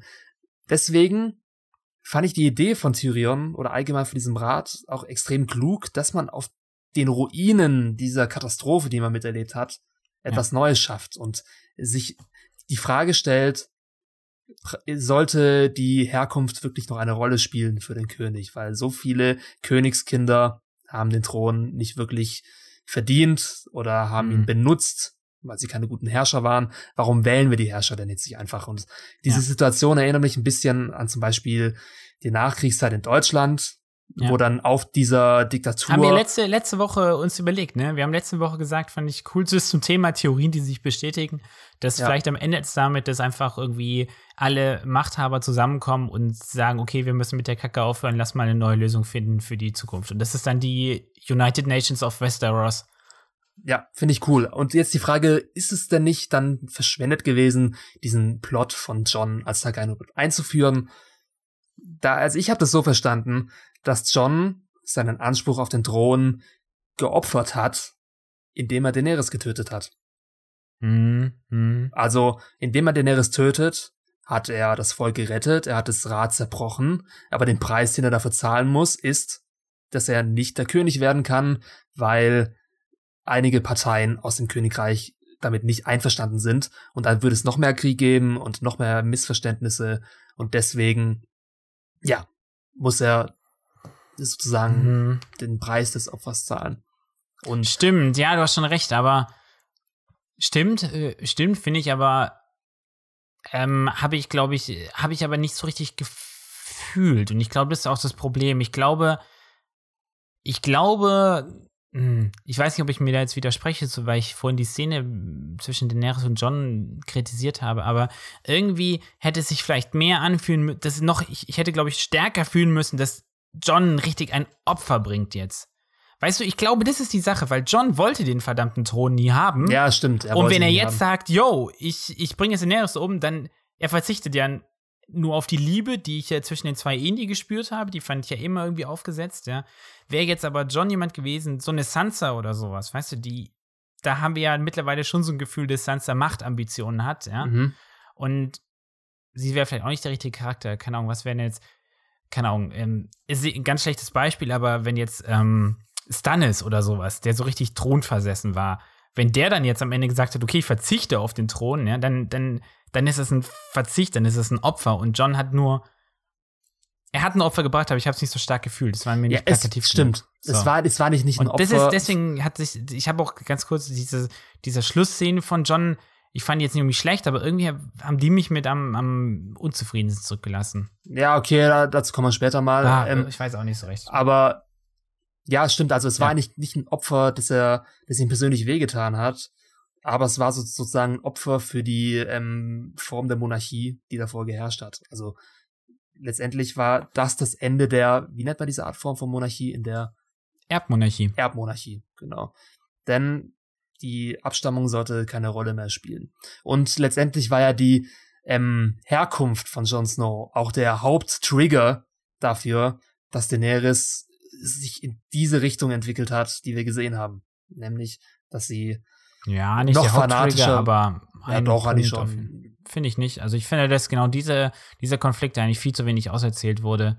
Also ja, wir haben ja letzte Woche sind wir eigentlich auch zum anderen Schluss gekommen, Kevin. Wir haben ja nicht gesagt, dass, ähm, dass andere Gründe Daenerys in den Abgrund gestoßen haben. mh, Zumindest auch, also zumindest mein, mein Fazit war, dass das eigentlich der, der Schmerz, das Leid, was ihr und ihrer Familie angetan wurde, dass Ja. der ihren Zorn getriggert hat. das hast du interpretiert. Ich habe das so interpretiert, äh, dass ihr, dass sie ihre Herrschaft in Gefahr gesehen hat, weil sie Mhm. eben nicht diese Abstammung besitzt. Die Aber Jon dann hätte sie ja eigentlich umdrehen müssen und John verbrennen sollen. Also sie, Ja. gegen, ihm gegenüber hat sie sich ja noch am, immer noch am allerweichesten gezeigt. Also Es war die Liebe. Mhm. Es, es, es hinkt ein bisschen. Es ist nicht ganz sauber, muss ich auch zugeben. Wie gesagt, auch ein Problem der Staffel, dass es einfach zu wenig Zeit war. Also ja, da hätten. Ja. mehr Folgen mehr getan. Aber trotzdem finde ich die Entscheidung sehr gut, dass man Ja. nun auf die Erbmonarchie verzichtet und auf den Ruinen einen gebrochenen König wählt. Wortwörtlich. Ja. Bran the Broken für ein gebrochenes Königreich. Ja. Oder Bran der Gebrochene. Und Ja. ja, wir hatten, also ich hatte Bran gar nicht mehr auf dem Schirm, ehrlich Ja. gesagt. Für mich war das nicht mehr eine wirkliche ähm, Theorie, dass er auf dem Thron landet. Aber anscheinend haben es einige kommen sehen. Ich habe mal wieder ein paar Videos angeschaut von Leuten, die das vor einem Monat schon prophezeit haben. Genauso. Und es macht an sich schon Sinn. Weil wer ist der Ich meine, Weise? wir hatten ihn, wir hatten ihn auf unserem, ich habe dann gleich danach geschaut und dachte so, verdammt, hoffentlich haben wir ihn bei unserem Tippspiel überhaupt als Möglichkeit für den Thron. Wir haben ihn ganz rechts unten. da, man hätte ihn in unserem Tippspiel tippen können. Also Ja, wer schon. auch immer ihn, auf ihn getippt hat, hat, hat äh, zehn Punkte kassiert. ja, Touché, Nee, Respekt. Fünf, oder? Zehn sogar. Und ich meine, das erste, was mir dann eingefallen ist, war dieser eine Monolog von Tywin Lannister aus Staffel 4, der allseits bekannte Monolog, was einen guten König ausmacht. Ja, Und stimmt, ja. Ein guter König ähm, entscheidet sich weder durch Charisma, noch durch Furcht, noch durch Mut, noch durch Justice, Gerechtigkeit, sondern durch Weisheit. ja, Das sagt stimmt. Tywin Lannister eins zu eins. Ein guter König muss weise sein. Ja. Und Das Bran am, am Grab von Joffrey, ne? Ja. Ja. Und Bran ist die Weisheit in Person. Die also Person, ja. eigentlich komisch, dass wir das nicht haben kommen sehen, oder? Das, Ja, Kevin, müssen wir uns selber rügen für, ja.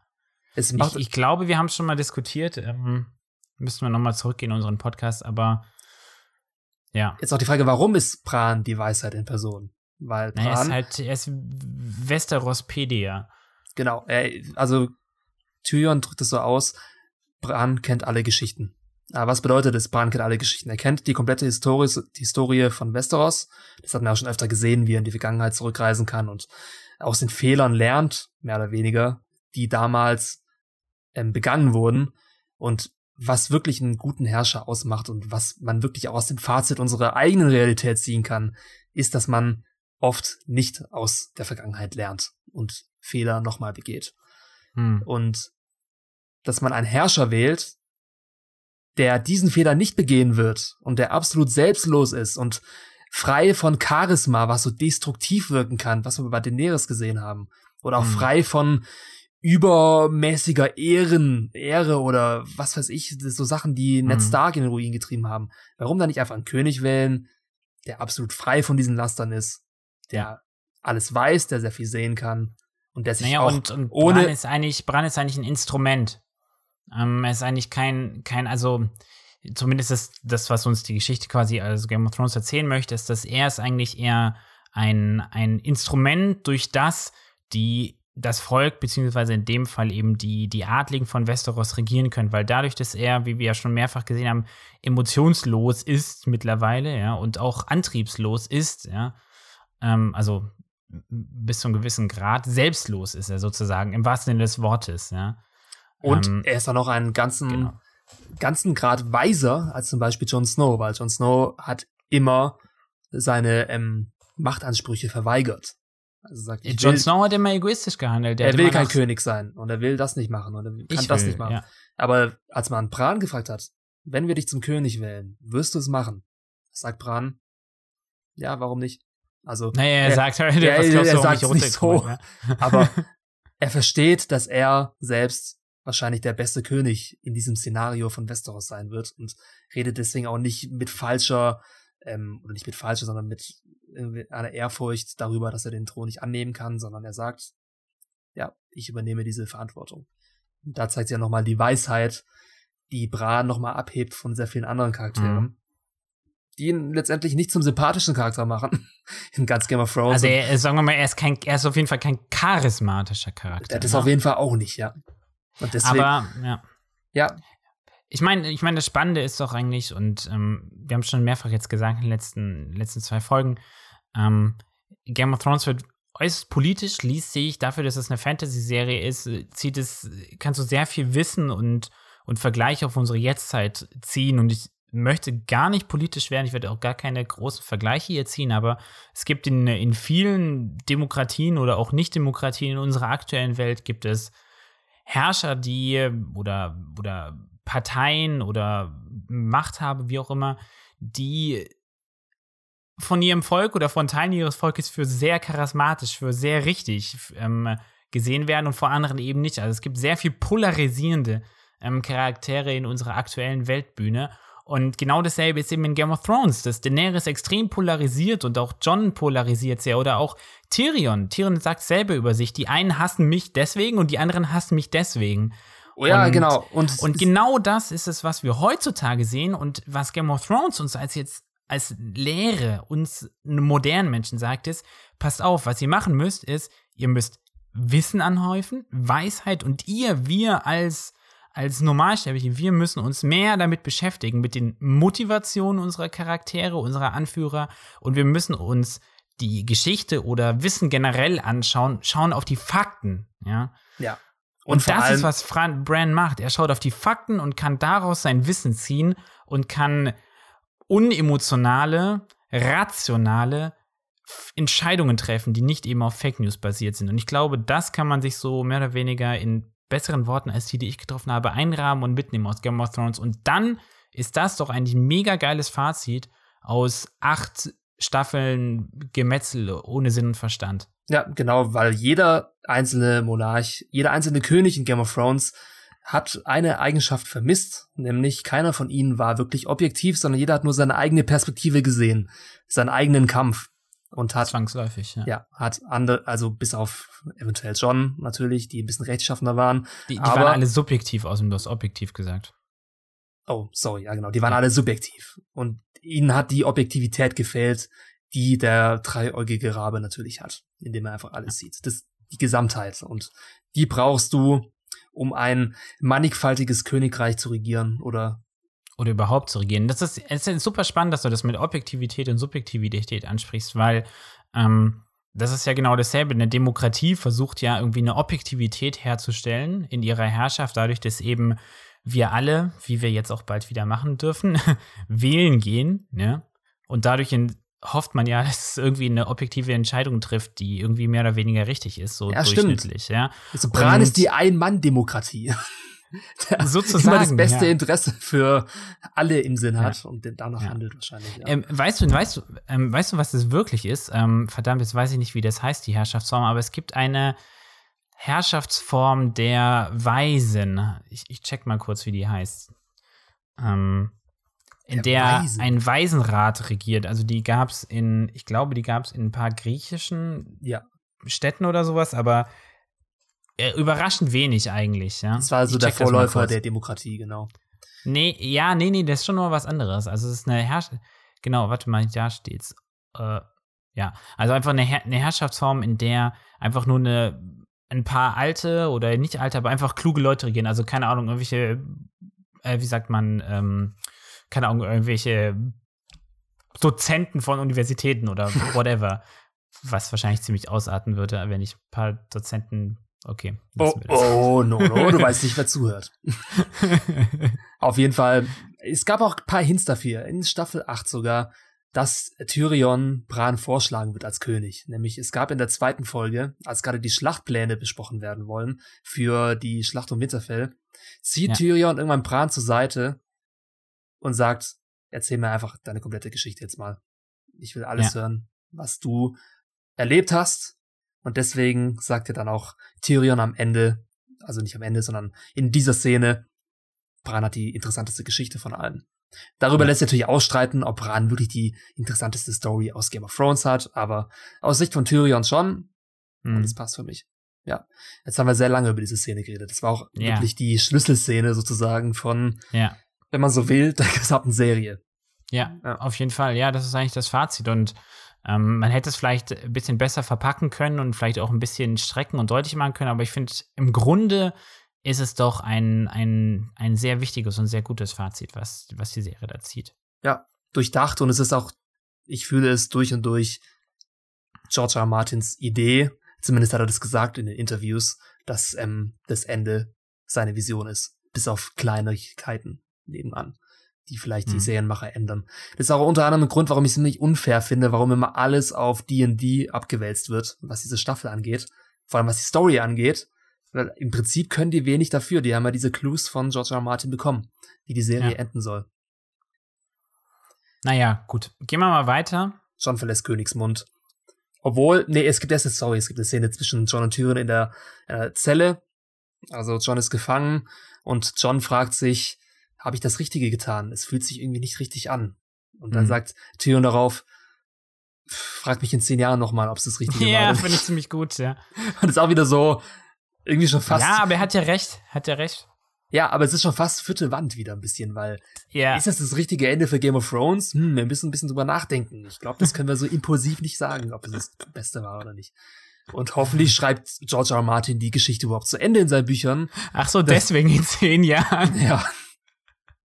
Ich meine, es wird Äh. schon knapp. Ich glaube nicht, dass er es schafft. Ich meine, es sind zwei Bücher noch und wahrscheinlich wird dieses Ende, was wir hier bekommen haben in der Serie, das Ende von Game of Thrones bleiben. Naja. Und schauen wir mal. Hoffentlich nicht. Ähm, hast du sonst noch was zu, dazu zu sagen zwischen. John und Tyrion? Dann können wir gleich weitergehen, wie er Königsmund verlässt. Also, Also John, ja. ja. Und wir sehen dann auch Grauer Wurm, wie er die Segel setzt und er fährt nach Narth. Und ja, wieder ein bittersüßer Moment, denn nach Narth wollte er ja zusammen mit Miss Sunday fahren. Äh, ja doch.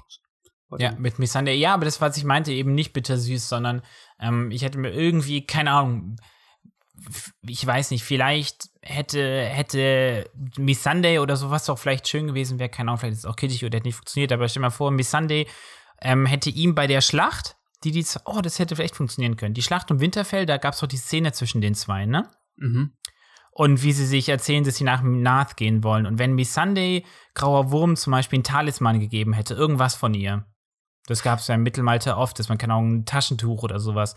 Und jetzt in dieser Szene hätten wir noch mal eine Einstellung gesehen, wie ähm, wie er auf diesen Talisman von Och, Miss Sunday schaut. Aber ich, ganz ehrlich, ich finde Talismänner und ähm, ja, Ringe und es ist so ein, es ist so ein Klischee schon geworden für Filme. Immer, oh, ich halte jetzt hier diese Taschenuhr in der Hand und sie erinnert mich an meine Liebe, die gestorben ist. Und ja, es ist halt ein filmisches Mittel, Es ist ein ne? filmisches Natürlich, Mittel, ja. Das ist, um zu erzählen, dass jemand, was jemand denkt.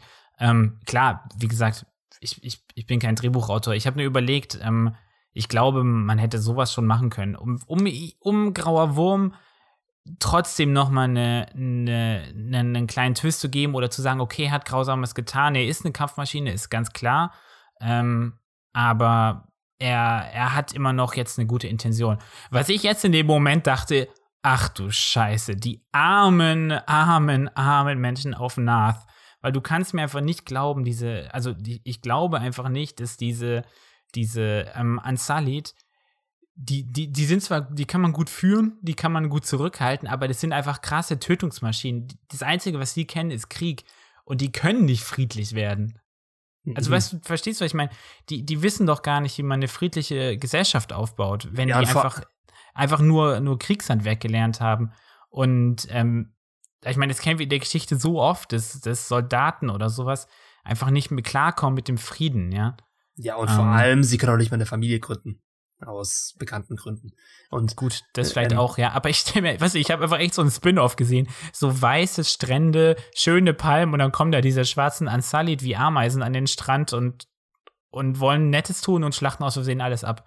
Auszusehen, ganz schnell. Aber das stimmt, wir haben eine Sache ein bisschen übersprungen, nämlich Davos schlägt ja Grauen Wurm vor, ein eigenes Haus zu gründen. Und ja. da war dann auch der Rage ganz groß im Internet, weil sie gesagt haben, was, äh, hat Davos vergessen, dass ähm, dass die Ansalit, die Unbefleckten, gar keine äh, Häuser gründen können. Aber er sagt wortwörtlich, warum gründet ihr nicht ein Haus mit euch als Bannermänner? Also, was nicht heißt, dass sie das Haus sind, sondern dass sie für das Haus stehen oder so. das Haus beschützen. Also deswegen, Echt, war das so? Ich habe das äh, eher so, ach so, ja, okay. Ja, er sagt es mit, er sagt ein Haus mit euch als Bannermänner und nicht das. Okay, okay, ja. okay, ja, macht Sinn. Aber ja, whatever. Gut, und dann gibt es eine Herr der Ringe mäßige Abschiedsszene zwischen den drei Stark-Kindern, zwischen John, Bran, nee, vier, sorry. ja, wie auch immer, wie man John noch sieht. Also zwischen John, Bran, Sansa und Arya. Alle gehen verschiedene Wege. Fand ich eigentlich auch ziemlich befriedigend, weil jeder ja. das macht, wo er hingehört, mehr oder weniger. Oder also, was er machen wollte, ja. Genau, Arya geht auf Abenteuer, was ist im Westen von Westeros? Ich kann's Arya verraten, die Erde ist rund. Sie wird in Essos rauskommen. nee, nee, nee, nee, warte mal, es gibt ja noch einen dritten Kontinent, so, so, so Therios oder so heißt sie, ich weiß nicht genau, wie man ausspricht. Ja. Ja, bestimmt, ja. Also es ist auch bestimmt eine flache Erde. Und also auf jeden Fall, sie, sie kolonialisiert Amerika dann einfach. Ja. Also, das heißt, Amerika heißt dann Ariarika oder sowas. Äh, äh, Lustig, Nono. Ja, sorry, Spaß. mein Flachwitz. Ähm, ja, genau, Aria geht auf Abenteuer. Sansa geht in den Norden und ist die Königin des Nordens. Und hier muss ich auch sagen, Sansa hat wahrscheinlich die beste Charakterentwicklung hingemacht in der gesamten ja, Serie. Ja, epic. Ja, absolut verdient. Finde ich richtig geil, dass sie jetzt auf dem Thron sitzt im Norden. Und vor allem, was wir auch nicht erwähnt haben, wir haben uns ja auch ein bisschen gefragt, welchen Sinn hatte jetzt überhaupt der Krieg gegen die weißen Wanderer?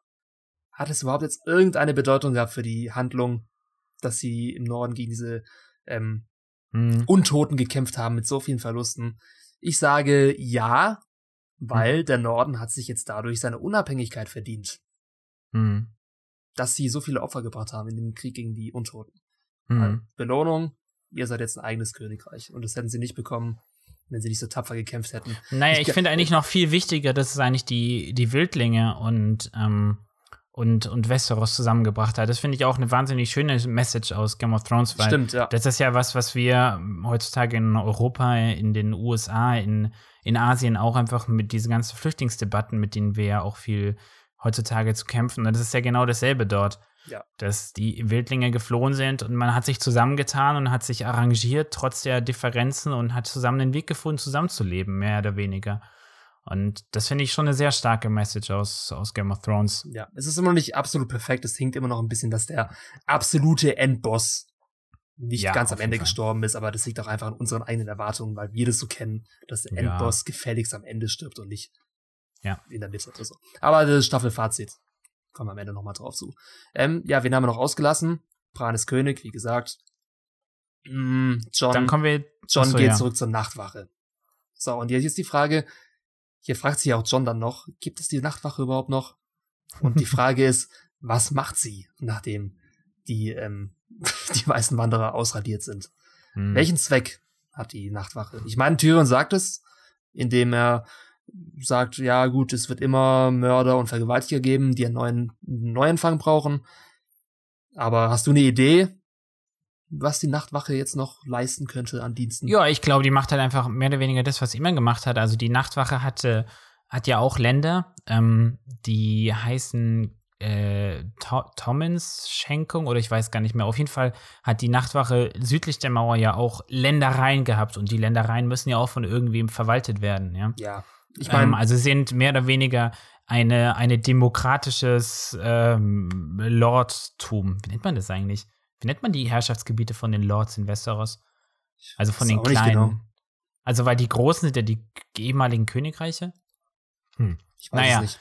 Auf aber jeden ähm, auf jeden Fall diese, diese Herrschaftsgebiete. Also die verwalten die eben ganz normal. Ja, ich meine, das ist immer noch ein Outpost, da muss von irgendjemand besetzt sein. Ja. Aber ich glaube, ich habe eine Idee, was so seine, was Johns zukünftige Lebensaufgabe sein wird. Und ja. bei diesem, ja, komme ich später dazu. Ähm, aber jetzt, wir sind dann noch bei dieser Abschiedsszene und ist auch aufgefallen, dass John wieder genauso aussieht wie am Anfang der Serie. Also mit ja, seiner alten ja, Frisur, hat sein Bart ein bisschen rasiert, seinen Umhang und du siehst keinen Unterschied wie vor acht Jahren.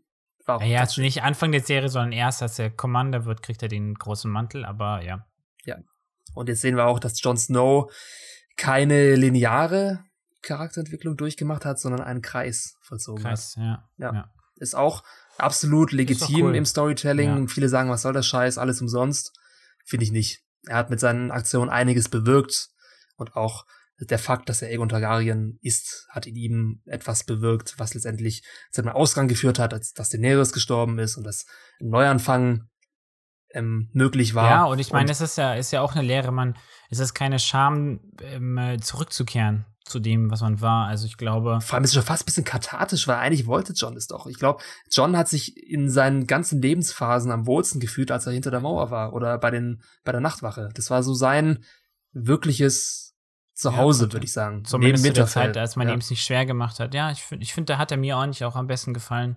Und deswegen finde ich das, ja, also ich habe damit absolut kein Problem. Ich freue mich sogar fast ein bisschen für John, dass er nicht den Thron besteigen muss, was er ja auch nie wollte. Und er wäre sowieso viel zu naiv gewesen. er wäre ein schlechter König ja. gewesen. Ja, auf ein jeden gut Fall. aussehender, aber ein schlechter regierender König. Eine kleine emotionale Szene zwischen den Starks, die zwischen den Starks, die Verabschiedung, aber dann kommt die für mich emotionalste Szene der Folge. Nämlich Brienne vervollständigt Jamies Character Arc sozusagen. Das fand ich sehr intelligent, ne? Alter, das war das, so gut. Es war so das, das, dass man, ich, ich, das gibt es wahrscheinlich öfters in, in Erzählungen, aber mir ist das jetzt gar nicht mehr so, gar kein anderes Beispiel im Kopf, dass man den Character Arc vervollständigt, nachdem ein Charakter gestorben ist. Ja. Und das gibt es wahrscheinlich echt öfters, mir fällt zumindest gerade nichts ein, ne? Und ich meine, diese ganze Jamie Brienne-Geschichte stand ja auch schon lange in der Kritik, bevor das Staffelfinale ausgestrahlt wurde. Da dachte ich aber auch so, warte doch bis zum Ende. Also bestimmt haben sie sich dabei was gedacht. Und letztendlich hm. finde ich, konntest du die sehr Geschichte. Sehr effiziente Szene, sehr klein, aber. Oder ja, effektiv, ja. Ich finde, du konntest die Geschichte zwischen Cersei, Jamie und Brienne nicht besser zu Ende führen. Also es war so eine poetische, ja. schöne kleine Szene, in dem Brienne etwas zurückgibt, in dem Jamie ihr auch was gegeben hat. Also durch ja. Jamie wurde Brienne zum Ritter. Jetzt ist sie die ähm, Königsgarde und jetzt ähm, revanchiert sich Brienne, indem sie mhm ähm, die Legacy sozusagen von Jamie das, wieder das, ja. rekonstruiert. Zurechtrückt. Genau, man muss vielleicht nochmal noch mal erklären, weil das ist ja auch schon eine ganze Weile her. Ich weiß nicht mehr in welcher Staffel, aber dieses Buch ähm, ist ein Buch, was alle Taten, sowohl gute als auch schlechte, der Mitglieder der Königsgarde ähm, aufzeichnet. Und es gibt eine Szene, in der Jamie Lannister, ich weiß gar nicht, ob er selber reinschaut in dieses Buch oder ich glaube, ihm wird er wird vorgeführt, ne?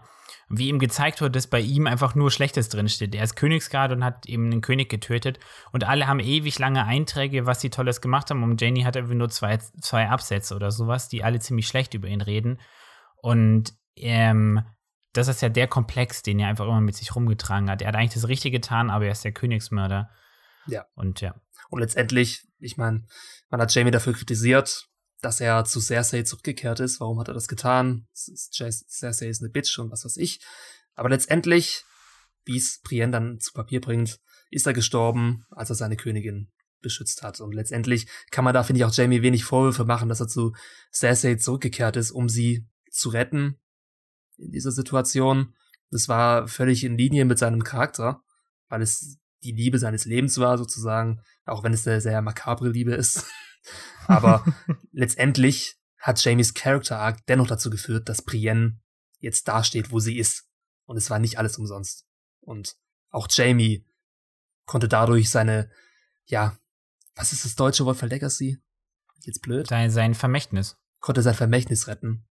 Und ja, beide Charaktere haben sich gegenseitig einfach vollendet, Brienne und Jamie. Fand ich sehr schön, sehr poetisch und sehr emotional. Ja, sehr auf jeden Fall.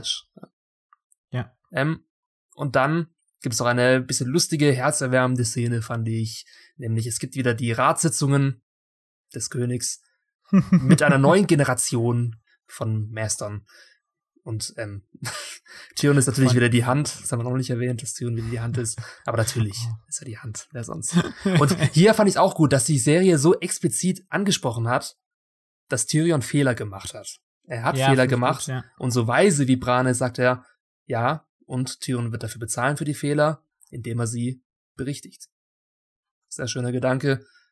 Und ja. Ja, und ich glaube, dass, dass Tyrion auch einer der wenigen ist, die das vielleicht auch ihre eigenen Fehler reflektieren können. Macht er ja auch in der Zumindest mittlerweile, Staffel. ja. Deswegen kann ich, kann man da den Drehbuchautoren auch nicht den Vorwurf machen, dass Tyrion so dumm war in der Staffel, weil alle immer die Drehbuchautoren hinter dieser Dummheit sehen, wenn sie das kritisieren. Aber letztendlich war es, denke ich, intendiert und hat zu diesem Ende geführt. Also ich habe damit nicht so ein Problem. Aber was sagst du denn zu dem gesamten Rat, wer da alles drin sitzt? Hm. Ich, ich, fand die, ich fand die Szene so ein bisschen nicht daneben, aber irgendwie war die so, hm, so ein bisschen so, ich weiß nicht, schon gewollt, witzig, aber irgendwie so ein bisschen fehlplatziert. Ähm, mhm. Also ich erstmal, ich dachte so, oh Gott, wenn das der Rat ist, ich weiß ja nicht. Also Sam ähm, macht sicher Sinn, ich weiß jetzt nicht, als ob gerade als Master of Coin, also als, als Finanzbeauftragter, als ob da ähm, unser guter Bron irgendwie wirklich Sinn macht. Ja, ja als, also ich weiß nicht, ähm, der sein Geld immer gleich verhurt hat. Ich, ich weiß ja nicht. Ähm, Aber letztendlich waren die alten Meister des Rates ja auch nie wirklich die besten Besetzungen. Nee, auf jeden Fall nicht. Ähm, ja, okay, es ist schon okay. Brienne ist sicher nicht schlecht so. und, und, und Davos finde ich eh super. Ich bin auf jeden Fall Team Davos. Ja. ja, schon okay. Aber, aber so wirklich kompetenten Eindruck haben sie nicht gemacht. Ja, es wurde halt, jeder hat so ein bisschen seine eigenen Interessen durchsetzen wollen. Bronn wollte natürlich die äh, Bordelle wieder erstmal aufbauen. Und, ach so, aber warte, da haben wir gar nicht gesprochen. Nämlich, hat einer von uns ähm, in dem Tippspiel getippt, dass Sam den Song auf Ice and Fire schreibt? Nein, leider nicht, aber wir haben es als Tippfeld gehabt, ja. Ach. Aber hat er ja nicht. Ja, stimmt auch wieder, hat er nicht wirklich. Aber, Aber ich meine, ich habe mir überlegt, also wer dieses Feld getippt hat, das war immerhin eins von den ähm, Feldern mit den meisten Punkten, hätte zehn Punkte gegeben. Ähm, aber eigentlich. Aber ich würde sagen, das darf jeder, jeder für sich entscheiden, weil er so hat zumindest daran mitgearbeitet. Ja. Ähm, von uns hat es keiner getippt, sonst hätte ich vielleicht gesagt, okay, gibt es fünf Punkte oder so dafür. Aber trotzdem, geil, das ist schon relativ nah. Wir waren, also es gibt eh noch ein paar Punkte, können wir am Ende besprechen. Wir waren mit ein paar Sachen echt nah eigentlich mit dem Tippspiel. Mhm. Ja, also ich finde auch, man darf sich diesen Punkt anrechnen lassen, weil es letztendlich schon ein großer Zufall gewesen wäre. Oder es ist einfach großer Zufall, dass genau diese Theorie eintritt, auch wenn sie ein bisschen anders ist. Und die Herr der Ringe Referenz ist da auf jeden Fall. Was meinst du? Ja, ich meine, in Herr der Ringe ist es auch Bilbo oder Frodo, die die Geschichte der Herr der Ringe oder der Hobbits schreiben. Ach so, ja, genau, Bilbo. Ja. Aber ich fand die Szene ganz nett. Es Frodo, war, ja. es war so ein Neuanfang, wie, ähm, ja, die Geschichte bleibt nicht stehen, sondern wir atmen ja. noch mal frisch durch und los geht's wieder. Ja, cool. Und, ähm, ja, und dann kommt eine sehr, sehr äh, kathartische Szene, die sich viele gewünscht haben, nämlich John kehrt zur schwarzen Festung zurück und er nimmt, ähm, er nimmt Geist in den Arm. Endlich. ja. Ich, Ich habe so, gerade eben, gerade vor, vor unserem Podcast habe ich noch mal ganz kurz Facebook durchgescrollt und habe lauter, lauter Memes von, äh, äh, von Ghost gesehen, wie er irgendwie äh, alle sich freuen, ja. Und das fand ich auch ganz schön, weil wir denken ja erst, wir haben die Szene erst so interpretiert in der vierten Folge, dass John sich von seinem Wolf trennt, weil er seinen Wurzeln absagt und das, sein Stark-Dasein im- in der Vergangenheit lässt. Aber letztendlich ist er jetzt wieder zu seinem Stark-Dasein zurückgekehrt, beziehungsweise als Bastardsohn von Ba zu seinem Bastard wird da sein, ja. Genau, ja. Es war, ja, ein sehr kathartischer Moment. Fand ich schön, dass sie es nochmal eingeführt haben. Es war fast schon so, als ob sie die Folge gedreht hätten, nachdem sich die Fans beschwert haben, hey, warum kriegt der Geist keinen letzten Streichler, was soll das? Und dann haben sie es hier nochmal gemacht. ja, Oder es war einfach Kalkül. Auch so in einer Woche mal schnell. Ja. Ähm, ja, fand ich echt lustig. Ähm, echt spannend. Cool. Dann gibt es den Supercut zwischen den verschiedenen Star-Charakteren, was ihr Schicksal nun ist, was ihre Bestimmung nun ist. Und ähm, ja, wir sehen die Krönung von Sansa zur Queen in the North. Sehr schöne Szene. Wir sehen, wie Arya die Segel setzt. Und wir sehen John wieder, weiß ich, als Lord Commander der Night's Watch. Oder Es, sah, sah schon sehr so aus, ja. ja. Und vor allem, das sind alles Szenen, in denen die Charaktere schon mal irgendwie waren. Also es sind alles bekannte Momente, zum Beispiel wie Arya auf dem Boot haben wir schon gesehen. Wir haben schon eine Krönung auf Winterfell gesehen. Wir haben schon John gesehen, wie er durch die ähm, Krähen und ähm, durch die Wildlinge auf der schwarzen Festung läuft und als Commander anerkannt wird. Also es war wieder so ein Back to the Roots Moment, fand ich ein bisschen. ja. Auch wenn es nicht komplett Back to the Roots war, weil die Charaktere sind an verschiedenen Positionen jetzt. Oder in neuen Lebensabschnitten angekommen. Ähm, mir hat die Musik vor allem sehr gut gefallen in der Szene. Das war wieder. Ich war, ja. Ich, ich bin bin mir nicht so ganz sicher, was, was ich davon halte. Ich glaube, da brauche ich noch ein bisschen, vielleicht noch ein zweites Mal anschauen, ein bisschen zu verdauen, weil ähm, mir ist klar, was Aya macht, mir ist klar, was Sansa macht. Ähm, mir ist nicht so ganz klar, was, was John macht. Also, es, hat, es sah ein bisschen so, fast schon so biblisch aus, weißt du, wie so der Messias, der, war das nicht so das, ähm, war das nicht Moses, der ähm, Ja. durch, die, durch das geteilte Meer ähm, die, sein Volk quasi ins gelobte Land führt. Und hier ist es irgendwie so, dass Jon Snow durch die geteilte Mauer äh, die Wildlinge wieder in den Norden führt. Und ich denk so, hä, wieso geht ihr denn jetzt wieder in den Norden? ja, gut, aber ich meine. Aber andererseits, so ganz kurz, dann andererseits war dieses eine grüne Pflänzchen, was da so aufgetaut ist. Also vielleicht gibt es ja auch im Norden jetzt Sommer und alles ist, wird gut. Vielleicht ist das die Story. A Dream of Spring, wie das letzte Buch von George R. Martin heißen wird. Ja. Und ich meine, Ah. die, Bibli- die biblischen Referenzen zu Jon Snow, die waren ja schon gegeben, als er von den Toten auferstanden ist. Von daher. Ja, ja, stimmt, ja. Also was ich glaube, was Jon Snows neue Lebensaufgabe sein wird, ist, dass er, glaube ich, den Wildlingen ein neues Zuhause aufbauen will oder dass er mithelfen will. Ja, die oder vielleicht Wildlinge wird eine er, neue vielleicht Zivilisation eint er aufbauen. die. Ja, so eine, so eine Zivilisation, ja. Und ich glaube, dieser, dieser, das kennen wir ja auch aus diesen Ureinwohner, also Urvölkern in, in Amerika zum Beispiel, Nordamerika, dass die ja auch einfach super das Problem, also einfach die ganze Kultur kaputt gegangen ist, weil auf einmal mit den Einwanderern, den Europäern quasi einfach so ein krasser Zivilisationssprung kam, der einfach die alte Kultur kaputt gemacht hat. Und vielleicht ist John jetzt so einer, der so versucht, so zu vermitteln, weißt du? Ja, das kann ich mir gut vorstellen. Aber was mir aufgefallen ist bei dieser letzten Szene von Game of Thrones überhaupt, in der Jon Snow hinter die Mauer reitet, das ist eine Spiegelszene zu der allerersten Ja. Szene Game of Thrones Ja. überhaupt. Also Ja. wir sehen ja in der Pilotfolge von Game of Thrones, wie sich dieses Tor öffnet hinter der Mauer, genau auf die Weise, wie es wir jetzt hier gesehen haben, wie es sich schließt. Und dann sehen wir in diesem Wald, den wir jetzt hier in der letzten Folge auch gesehen haben, sehen wir in der ersten Folge von Game of Thrones, wie sich die Krähen von den weißen Wanderern verstecken und die Wildlinge abgemetzelt auf dem Boden finden. Und nun, in der letzten Folge, sehen wir die Wildlinge zurückkehren hinter die Mauer, frei von Gefahr erstmal und bauen sich dort ein neues Leben auf. Also es endet so, wie es beginnt, nur ein bisschen anders. Ich verstehe, was die Serienmacher damit sagen wollten und ich finde es ganz nett als letzte Szene. Ich fand auch schön, also da hat sich, ähm, ich war dann ganz happy, zumindest so filmerisch, weil sich dann so ein schöner, schöner Kreis geschlossen hat. Ich finde das immer sehr, sehr kunstvoll irgendwie schon oder sehr, ähm, sehr harmonisch, fand ich das eigentlich. Ja? Einfach so von der, von der, von der Bildsprache und der Art, die Erzählung zu Ende zu führen. Ich weiß zwar immer, wie gesagt, noch nicht so ganz genau, was jetzt da passiert jenseits der Mauer mit John, aber es wäre ein bisschen cooler gewesen, würde ich ein bisschen genauer wissen, was jetzt seine Mission ist. Ja. Aber hey, immerhin, ja.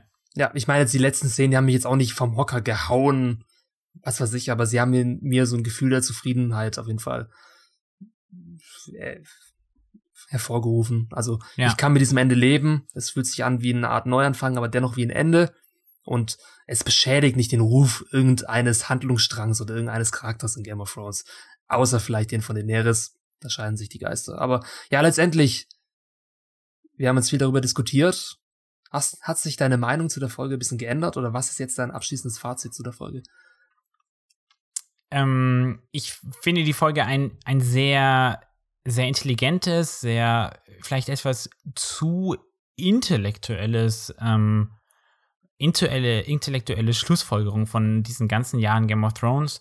Wenn man bedenkt, dass, glaube ich, Game of Thrones sich auch großteils dadurch ausgezeichnet hat, dass es eben sehr überraschend, sehr, sehr spannungsvoll, auch ein bisschen, bisschen, weißt du, durch diesen ganzen ähm, viel, viel nackte Haut, viel Gewalt, das ist ja relativ einfach zugänglich. Da brauchst du ja, das ist nicht so komplex, nicht so schwer zu verstehen, ja.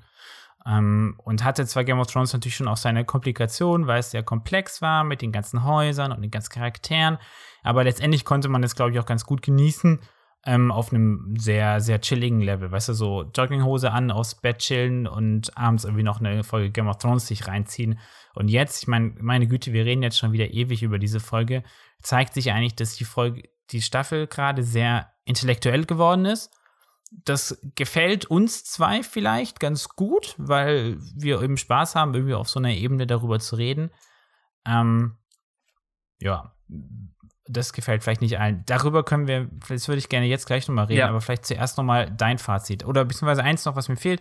Also ich würde die Folge so mit einer, ich glaube, einer 84 bewerten. Ähm, mir hat ein bisschen Spannung gefehlt. Ich fand sie sehr atmosphärisch. Das fand mir sehr, sehr gut gefallen, gerade am Anfang. Sehr geile Dialoge.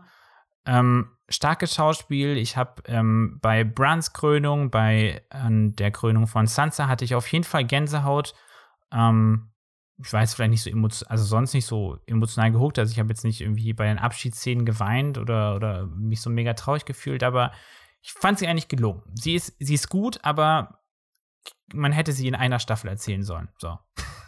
Ja, also, hm. Also es ist für meiner Meinung nach einer der besten Folgen der achten Staffel. Aber natürlich fällt das Urteil auch ein bisschen kritischer aus als bei den anderen Folgen, weil es eben das Staffelfinale ist. Und deswegen gehe ich bei dieser Folge nicht, wahrscheinlich, wahrscheinlich nicht auf den Titel Meisterwerk, den ich bei der endlich, Folge davor Kevin, gegeben habe. Ja, nee, das habe ich ja nicht bei allen gemacht. Aber ich finde es, ein, ich finde es ist ein sehr gutes Ende für eine Serie, bei der es beinahe unmöglich war, ein sehr gutes Ende zu finden. Und deswegen einmal ein Respekt an diese Folge dennoch, dass sie es geschafft haben, einen Kompromiss zu finden, wie man diese Geschichte beenden kann und dennoch irgendwie weiter fortführen lässt. Und auch wenn es vielleicht für einige ein bisschen zu ruhig war, es hatte mehr den Charakter eines Epiloges, diese letzte Folge von Game of Thrones. Aber ich meine, du konntest diesen Erwartungen auch absolut niemals irgendwie gerecht werden. Weil wenn du an das Staffelfinale von Game of Thrones denkst, dann denkst du an den krassesten Shit, den du jemals irgendwo sehen wirst, wahrscheinlich. Wenn du jetzt ja. Aber das, ich meine, das ist halt immer schwierig, ja. Aber du musst halt eben auch eine Geschichte zu Ende erzählen und diese letzte Folge war wie das letzte Kapitel eines Buchs und da ist einfach Ende. Also, mhm. was passiert mit den Charakteren? Wo landet jeder? Und das war's. Von daher in der Hinsicht, für mich hat es sehr gut funktioniert. Kein Meisterwerk, wie ich gesagt habe. Es gibt paar Sachen, die mich dann auch ein bisschen gestört haben. Es war ein bisschen zu spannungsarm gegen Ende. Es war kein mindblowing Twist dabei, der mich absolut vom Hocker gehauen hat. Aber ich bin versöhnt, auf jeden Fall. Und auf im Subtext eine sehr intelligente Folge, wie wir gerade schon erörtert haben. Die ja. eine starke Aussage hat, eine sehr starke Aussage. Und jetzt, ja genau, jetzt kommen wir dazu. Ich meine, wir beide sind Kritiker und dennoch gehören wir zu den Leuten, die eher milder diese Staffel kritisieren. Und ja. ich frage mich oft, warum ist das so? Weil ich meine, man sagt ja, man sagt ja Kritikern, also sei es, sei es äh, Film, Theater, sonst was Kritikern, sagt man ja gerne hinterher, dass sie viel mehr Spaß an Verrissen haben, weil sie ja, weil wir sind äh, alle verhinderte Filmregisseure, ja. die es nicht geschafft haben, weil sie nicht intelligent dazu sind oder nicht kreativ genug und ähm, das, das würde ich, glaube ich, sogar auch so unterschreiben, die Kritik an Kritikern. Ähm, ich habe auch überlegt über die Frage und ich glaube, meine These, Kevin, wenn ich sie zuerst drin in den Raum knallen ja. darf, ich glaube, meine These ist, ähm, dass, dass, dass du als, als Autor, ja, bist du Sohn einer und eben auch als Kritiker, weil wir eben über eine sehr dramaturgische, über eine sehr fachliche Ebene quasi an diese, an diese, ähm, an diese, dieses ja, Serienwerk herangehen, dass wir so ein bisschen die, den Realitätsbezug verlieren. Und ich glaube, dass es ähm, die und die auch passiert. Weil wenn man sich jetzt anschaut, was sie gemacht haben, dann haben sie dramaturgisch gesehen sehr, sehr vieles sehr richtig gemacht, ähm, haben klassische Elemente sehr intelligent gebrochen, mhm. ja, um auf einer, einer, wenn du das Ganze so jetzt, sagen wir mal, keine Ahnung, als, als, als Text oder sowas einfach hinliest, denkst du, oh ja, also du kannst, finde ich, sehr, du kannst sehr gut rational beurteilen und rational schlussfolgern, warum es eine dramaturgisch gesehen gute, gutes Staffelende oder so eine gesamte Staffel, gesamte Game of Thrones Entwicklung war. Aber das sagen wir, die wir uns jetzt gerade äh, seit sechs Wochen oder sieben Wochen sogar, keine Augen, eineinhalb bis zwei Stunden jeden Tag damit, äh, oder wir beschäftigen uns ja noch viel mehr, aber wir labern halt so lange drüber, ja. Und das ist ja etwas, was du nicht erwarten kannst von jedem Fan, ja. Oder überhaupt nicht von allen Zuschauern. Und ich ja, glaube, das ist da so ein bisschen, ja. Ich meine, der Realitäts- oder der Bezug zur, zur Fanbase so. Ja. Ich meine, wir sagen das ja ist ja, was du auch bei der Politik oft hörst, ne? Die haben Bezug zur Basis verloren. So. Ja, ich meine, wir sagen damit nicht, dass wir uns besser auskennen als Nein, die Fans, das weil das ist ja, nein, ist ja nicht, dass wir meinen, genau, sondern wir haben einfach einen anderen Zugang dazu. Ich habe das auch so ein bisschen gesehen. Nicht als alle, aber als halt manche, ja, vielleicht, ja. Ja, ich glaube einfach, als Kritiker haben wir mehr auch ein Auge dafür, die äh, Mängel dieser Staffel 8 in eine bessere Relation zu setzen zu anderen Serien.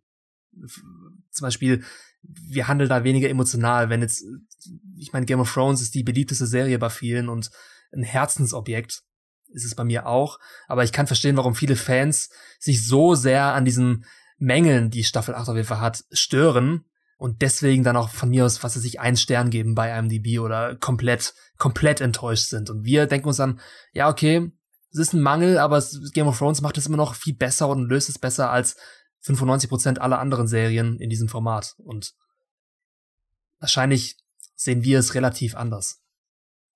Und ich glaube auch, mein Zugang allgemein zu Storytelling basiert weniger auf Logik, habe ich gemerkt, und mehr auf, wie du schon vielleicht gemerkt hast, Subtext, Poesie und Interpretation und allgemein ähm, Dramaturgie. Mhm. Und deswegen, wenn jetzt Leute sagen, oh, Staffel 8 macht keinen Sinn, ist so viel Logiklücken, wie kann es sein, dass so viele Unbefleckte noch übrig sind da am Ende von Staffel ist, 8 ja, und wie passen die ja rein in Winterfell? Es interessiert mich eigentlich nicht so sehr. Ich will mich auf eine Geschichte einlassen, ich will Emotionen fühlen und wenn die Geschichte mir das so erzählt, dann habe ich da eine, ähm, ja, wie sagt man das, da habe ich dann eine Akzeptanz von dem, was ich sehe und was mir die Autoren geben. Genau, also wenn es halt in einem filmischen Kontext funktioniert, ja. Genau. Ich finde es immer so lustig, dass halt dann, also weil man hat es sicher schon gehört, ich bin ja nicht so der, der mega Marvel-Fan. Ähm, auch wenn ich gestehen muss, ich die letzten zwei Filme noch nicht gesehen habe, die vielleicht auch mal machen sollte, weil ich glaube, die sind doch besser, als ich denke. Aber ähm, da ist es so, dass dann auch vieles nicht kritisiert wird, also gerade so vielleicht unlogische ja, genau. Dinge oder sowas, genau. ja. Und das ist ja auch okay, es ist ein anderes Genre, das verstehe ich auch, ist okay. Ähm, aber ja, es ist doch wurscht, ob der jetzt 10 an Salid mehr oder weniger stehen. Ich kann es verstehen, dass eins stört und Aber ich will es auch niemand ja auch ausreden. Es ist ja. nur der Grund, warum ich diese Staffel einfach besser bewerte als viele andere. Und ähm, ja. noch eine Sache. Also, aber es ist ja auch nicht so, dass wir jetzt ähm, total ausflippen, ne? Also wir nee. sehen ja auch, auch deutliche oder Mängel, ja. Also abschließend kann ich sagen, allgemein finde ich es lobenswert, dass die Fan-Community auch so so ein ähm, Gefühl dafür bekommt, was gutes Storytelling ist und sich wirklich damit auseinandersetzt und nicht alles bare Münze nimmt, was sie sehen in Game of Thrones. Aber ja. andererseits machen sie es dann aber auch nur bei Game of Thrones und bei nichts anderem, habe ich das Gefühl. Also sie messen, ja. sie messen Game of Thrones mit einem derart strikten ähm, Maß, das sie bei anderen Filmen und Serien nicht anwenden. Und wir Kritiker, wir machen es halt bei jeder Serie, Film gleich. Also deswegen. Wir versuchen es auf jeden Fall. Versuchen es ja. zumindest, genau. Wir haben Vikings beurteilt, wir haben einen Podcast dazu gemacht. Wir beide merken, dass Game of Thrones immer noch auf einem komplett anderen Level wie, Vikings ist und auch in Staffel 8. Und deswegen, hm. ja. Ja, vielleicht wir konnten halt wir auch, also zumindest intern, vielleicht mal hinter Blick in die Kulissen, wir haben für uns so ein eigenes Bewertungssystem entwickelt, was ähm, mehr oder weniger versucht, das Ganze, äh, die Bewertung von Filmen und Serien zu erreichen. Das kann man natürlich nur bedingt, aber Kriterien entwickelt, die ja, die versuchen, eine Vergleichbarkeit herzustellen. Ja. Ähm, das ist zumindest unser, unser Anspruch eigentlich hier, ja. Ich meine, Staffelfazit. Ich sag, Staffel 8 war kein Meisterwerk, aber sie war immer noch sehr gut. Ähm, ich würde sie als eine der schwächeren Game of Thrones Staffeln bezeichnen ich würde sagen, sie ist ein Ticken stärker als Staffel 7. Weil Staffel 7 war, aber, war für meine Verhältnisse noch mehr gerusht und noch ein bisschen ähm, konfuser, was viele Handlungsstränge angeht, während Staffel 8 ziemlich geradlinig war. Das hat mir dann doch dann besser gefallen. Aber wie gesagt, mir hat der Mikrokosmos gefehlt. Mir haben die Kleinigkeiten etwas gefehlt, die wir in den älteren Game of Thrones Staffeln hatten. Und das, ähm, die Dialoge sind allgemein einfach nicht mehr so unglaublich konsistent wie in den ersten vier bis fünf bis sechs Staffeln. Auch wenn sie in den letzten zwei Folgen waren sie eigentlich ja, ganz gut wieder, ne? Ja, genau. Sie waren, es gab wirklich sehr gute Dialoge in Staffel 8. Es war nur nicht so Konsistenz, weil ich meine. Also nicht gleichmäßig ja, gut. Game ja. of Thrones Staffel 1 bis 4 ist unantastbar, mehr oder weniger. Es ist der heilige Gral ja. der Fantasy-Serie, für meine Verhältnisse zumindest. Es gibt nichts Besseres. Mhm. Es gibt keine bessere Fantasy-Serie als Game of Thrones. Es gibt ja auch nicht so viele Fantasy-Serien. Na, doch. Die sind nur nicht alle gut und deswegen nicht alle bekannt. Ja. Aber ja, auch wieder eine Sache, weshalb Staffel 8 wahrscheinlich bei einigen gescheitert ist, weil die Erwartungen so immens unfair hoch waren, dass sie mhm. einfach nicht erfüllt werden konnten. Was sagst du zu Staffel 8? Ähm, also für mich bleibt die, die sechste Staffel bleibt unantastbar. Ähm, ich hatte damals geschrieben, warum ähm, das, das in meiner Kritik zur Staffel 8, ähm, äh, zur Staffel 6 haben wir ja noch Kritiken zur ganzen Staffel, nicht zu den einzelnen Folgen gemacht. Ich habe auch gesagt, dass sie einfach ein Meilenstein ist und einfach das ganze Genre oder ganze Serien und Filmwelt extrem nach vorne pusht. Und ähm, Staffel 8 hat es sicher in einzelnen Szenen gemacht. Also wir denken einfach an die letzte Folge, einfach den Aufwand, ähm, der betrieben wurde in der Folge der, oder in der Zerstörung von Wind, äh, von, von Königsmund, ist natürlich unglaublich. Und ich glaube, dass diese Staffel hat neue Standards und wahrscheinlich auch vorerst mal unerreichte Standards gesetzt in, in visuellem Erzählen. Ähm, damit meine ich nicht nur Special Effects, sondern ich fand auch, dass Kameraführung extrem gut war. Ähm, und ich, ich hatte meine Probleme damals, zum Beispiel mit der ersten Staffel von Game of Thrones. Ich fand immer, die Dothraki sahen aus wie aus so einem schlechten Neandertaler-Ausstellung oder sowas. Also die, ich hatte da mit, mit dem Product, äh, Production Design immer Probleme und das hat die Staffel 8 halt, äh, also schon andere Staffeln davor, aber die Staffel 8 echt krass getoppt. Also ja. das ist einfach ähm, eine, eine wirklich tatsächlich reale Welt und das finde ich wahnsinnig beeindruckend. Da hat Game of Thrones sich krass entwickelt. Ähm, ich finde jetzt am Ende die, gerade nach unserer Besprechung jetzt auch die, die Botschaft, die Message der Staffel wahnsinnig stark und überraschend gut. Und ähm, ich freue mich sehr über diese Vergleichbarkeit, ähm, diese, diese intellektuellen Schlüsse, die man rausziehen kann und mit sich nach Hause nehmen kann und sich damit jetzt, keine Ahnung, äh, die Nachrichten von gestern, morgen und heute an, anschauen kann und wirklich sagen kann, stimmt, das kenne ich doch aus Game of Thrones. Ja. ähm, das finde ich sehr intelligent und das stimmt mich sehr zufrieden. Was mein Kernproblem ist, ich meine, klar, sowas wie Musik, Schauspiel ist immer noch relativ konsistent und äh, stark über Game of Thrones hinweg. Das will ich jetzt gar nicht so direkt adressieren. Was mir gefehlt hat, ist ein bisschen im Intelligenz beim Storytelling. Also wie gesagt, es ist eine intelligente Message und sie ist intelligent verpackt, aber das Storytelling an sich fand ich deutlich zu linear, deutlich zu gerusht. Das ist, glaube ich, das Kernproblem. Das sehen auch, glaube ich, andere Kritiker so oder auch sicher Fans. Viel zu schnell gebt mir doch bitte gerne mehr nochmal, zum Beispiel von dieser ganzen Daenerys-Charakterentwicklung, da hätte man so viel spannende Sachen erzählen können. Ähm, und mein Kernproblem ist immer noch, dass ähm, diese ganze Schlacht um Winterfell sah geil aus, aber das war es halt einfach auch nur. Ähm, warum ähm, äh, hat diese ganze, der, der Nachtkönig, es war okay für mich, dass er da gestorben ist, aber warum hat Bran da nicht irgendwas Kluges gemacht, ja? Was ist eigentlich aus dem Versprechen geworden, dass wir noch mal eine Zeitreise sehen in dieser Staffel? Haben wir doch gar nicht, oder? Mm, nee, nicht wirklich. Ich weiß nee, auch nicht. also keine Ahnung, was, was uns da versprochen wurde. Ich meine, klar, gut, muss man nicht alles für bare Münze nehmen, aber das ist genau das, was mir gefehlt hat. Und klar kann es sein, dass, dass es unfair ist, dass ich so ein Staffelfinale einfach daran messe, wie hoch meine Erwartungen sind, ja. Aber andererseits ist ja genau das, ich habe als Zuschauer habe ich Erwartungen und eine Serie ist ein Produkt und ein Produkt muss einfach die Erwartungen der Nutzer erfüllen. Und ähm, das hat sie leider nicht.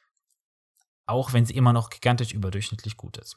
Ja, also ich muss auch sagen, ähm, zwei Folgen mehr, also mindestens zwei Folgen mehr und Staffel 8 wäre auch in meinen Augen ein kleines Meisterwerk gewesen, aber jetzt mit diesem Stand von sechs Folgen ist sie nur sehr gutes Fernsehen. Deswegen, ja. also, Stark bis sehr gut, sowas, ja, ja würde ich also, auch einordnen ähm, wie gesagt, also was ich anders machen würde. Ich hätte zum Beispiel wenigstens die achte Staffel auf acht Folgen aufgepustet und hätte noch eine Folge eingeführt nach Folge vier, die sich mit dem äh, Charakter Daenerys beschäftigt, wie sie den Wahnsinn verfällt. Also eine ja. Folge, die das zeigt und man hätte zum Beispiel dann parallel auch zeigen können, wie die ähm, Belagerung von Königsmund weiter voranschreitet, wie die ähm, Nahrungs- ähm, Handelszufuhr abgeschottet wird und die Bevölkerung mhm. in Königsmund anfängt durchzudrehen und sich vielleicht sogar gegen Cersei wendet oder weiß weiß ich, wie sich das Gerücht verbreitet von Jon Snow, dass er der Mara Targaryen mhm. ist. Sowas hätte man noch zeigen können. Allgemein die Charakterentwicklung von Daenerys noch ein bisschen runtergestalten können durch eine weitere Folge.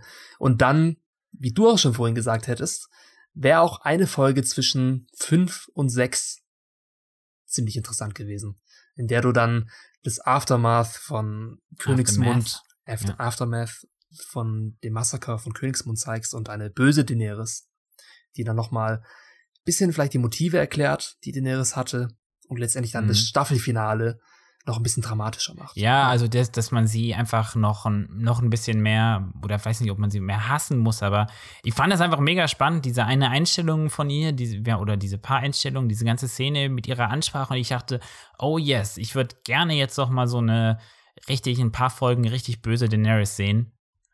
Und, ja. und dann sehen, wie einfach diese Leute, die alle ihre Hoffnung reingesetzt haben, wenn sie Daenerys, äh, äh, meine Varys ist schon tot, aber trotzdem Varys, Tyrion, Davos, John, eigentlich alle, wie sie damit strugglen und jetzt einfach erkennen, dass sie einfach aufs falsche Pferd gesetzt haben, ja, oder den falschen Drachen, whatever.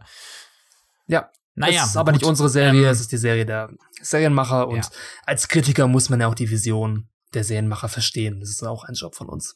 Und das haben wir, denke ich, gemacht mit der Besprechung dieser ja. Folge und ich hoffe, dass einige vielleicht auch nicht unbedingt die Meinung geändert haben, aber vielleicht verstehen ja einige, warum wir finden, dass es schon ein ähm, vernünftiges und passendes Finale ja. für Game of Thrones ist. Wenn nicht, dann tut es uns im Herzen leid, weil es ist natürlich bitter, dass sich dann dadurch ja, vielleicht. Gut, aber genau. Ja, so ist es dann eben. Kevin, wir haben noch ähm, was Schönes und zwar, ähm, wir können mal unser Tippspiel auflesen, würde ich sagen. Ja, hast du die Punkte gezählt? Ich habe gezählt und ich verkünde, also ich habe 23 Punkte. Willst du mal ganz schnell aufzählen, auf was du alles gesetzt hast? Nein, du hast 23 Punkte. Nee, das will ich nicht. Das geht, glaube ich, zu lang, aber ich kann erzählen, welche Punkte sich erfüllt haben. Also ja. du hast 23 Punkte, Kevin, bekommen. Mhm. Dicke Gratulation und ich habe sieben Punkte bekommen. Oh.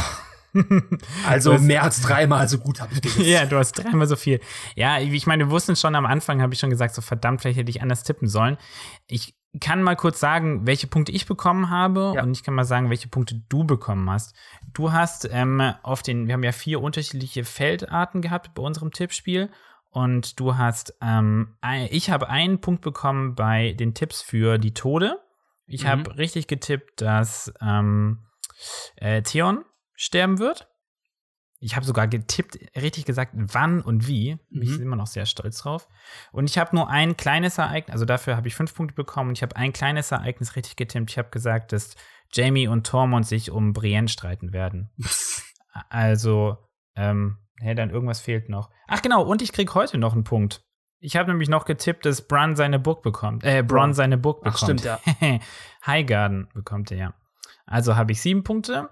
Und du, mein Guter, du hast, du bist echt, du bist echt so ein, so ein ganz schön, ganz schön böser Kerl. Du hast vier Tode getippt und richtig bekommen. Ha. Welche waren es nochmal? Ich kann mich gerade auch nicht mehr. Oh. Daenerys, Du hast Daenerys, ähm, Cersei, Cersei. den Nachtkönig und Jorah richtig getippt. Ja, okay. Und dann hast du noch, das, also es sind schon mal 20 Punkte und dann hast du drei Punkte bekommen für kleine Ereignisse. Du hast richtig getippt, Duell, Hund versus äh, Berg. Ähm, Tyrion ist extrem betrunken. Und dann hast du noch Duell, John versus Nachtkönig. Also eigentlich ziemlich obvious Felder, die ich auch Äh, hätte Duell tippen sollen. John vs. Nachkönig habe ich nicht bekommen. Welches Duell? Ach so, stimmt. Nee, hast du gar nicht, ne? Nee. Das Stimmt. Duell, das gab es nicht.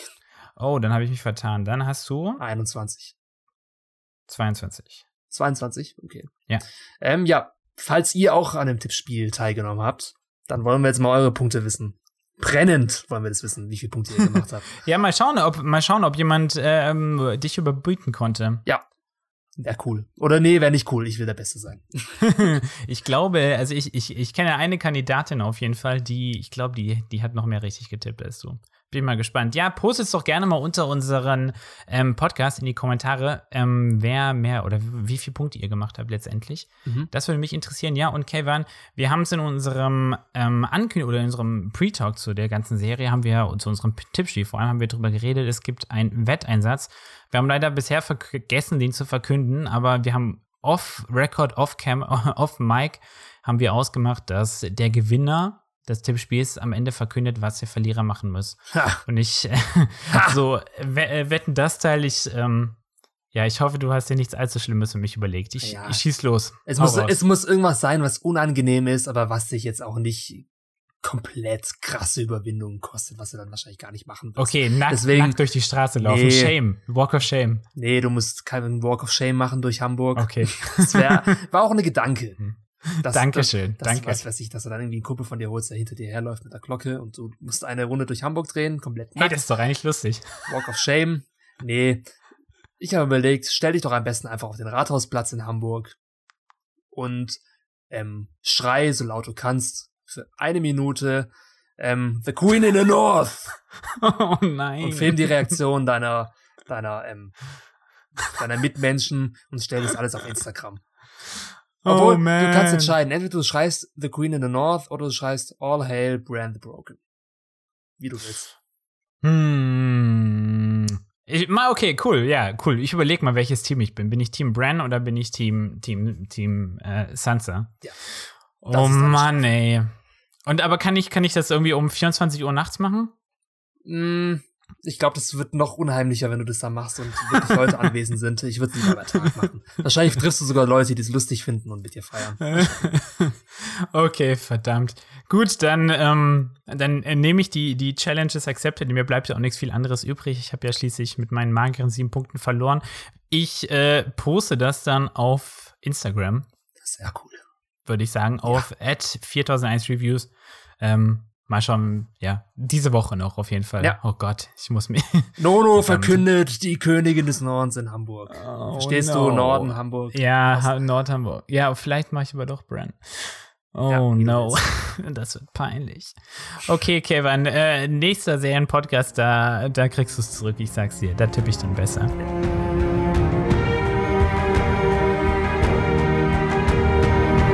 Könnt uns auch gerne belohnen. Hier nochmal ähm, ein kleiner Hinweis. Ihr könnt uns etwas auf PayPal spenden, wenn es euch gefallen hat bei uns, wenn ihr denkt, hey, die Jungs haben einen guten Job gemacht, denen wollen wir doch mal vielleicht auch noch was Gutes tun. Tut das gerne. Und hier auch nochmal ein Dank an die liebe Lena, die hat letzte Woche nämlich was gespendet. Vielen, vielen Dank dir. Vielen Dank. Und ja, wir wollen auch eure Meinung wissen. Was ist eure Meinung zu Staffel 8? Was ist eure Meinung zum Finale? Wir wollen alles wissen.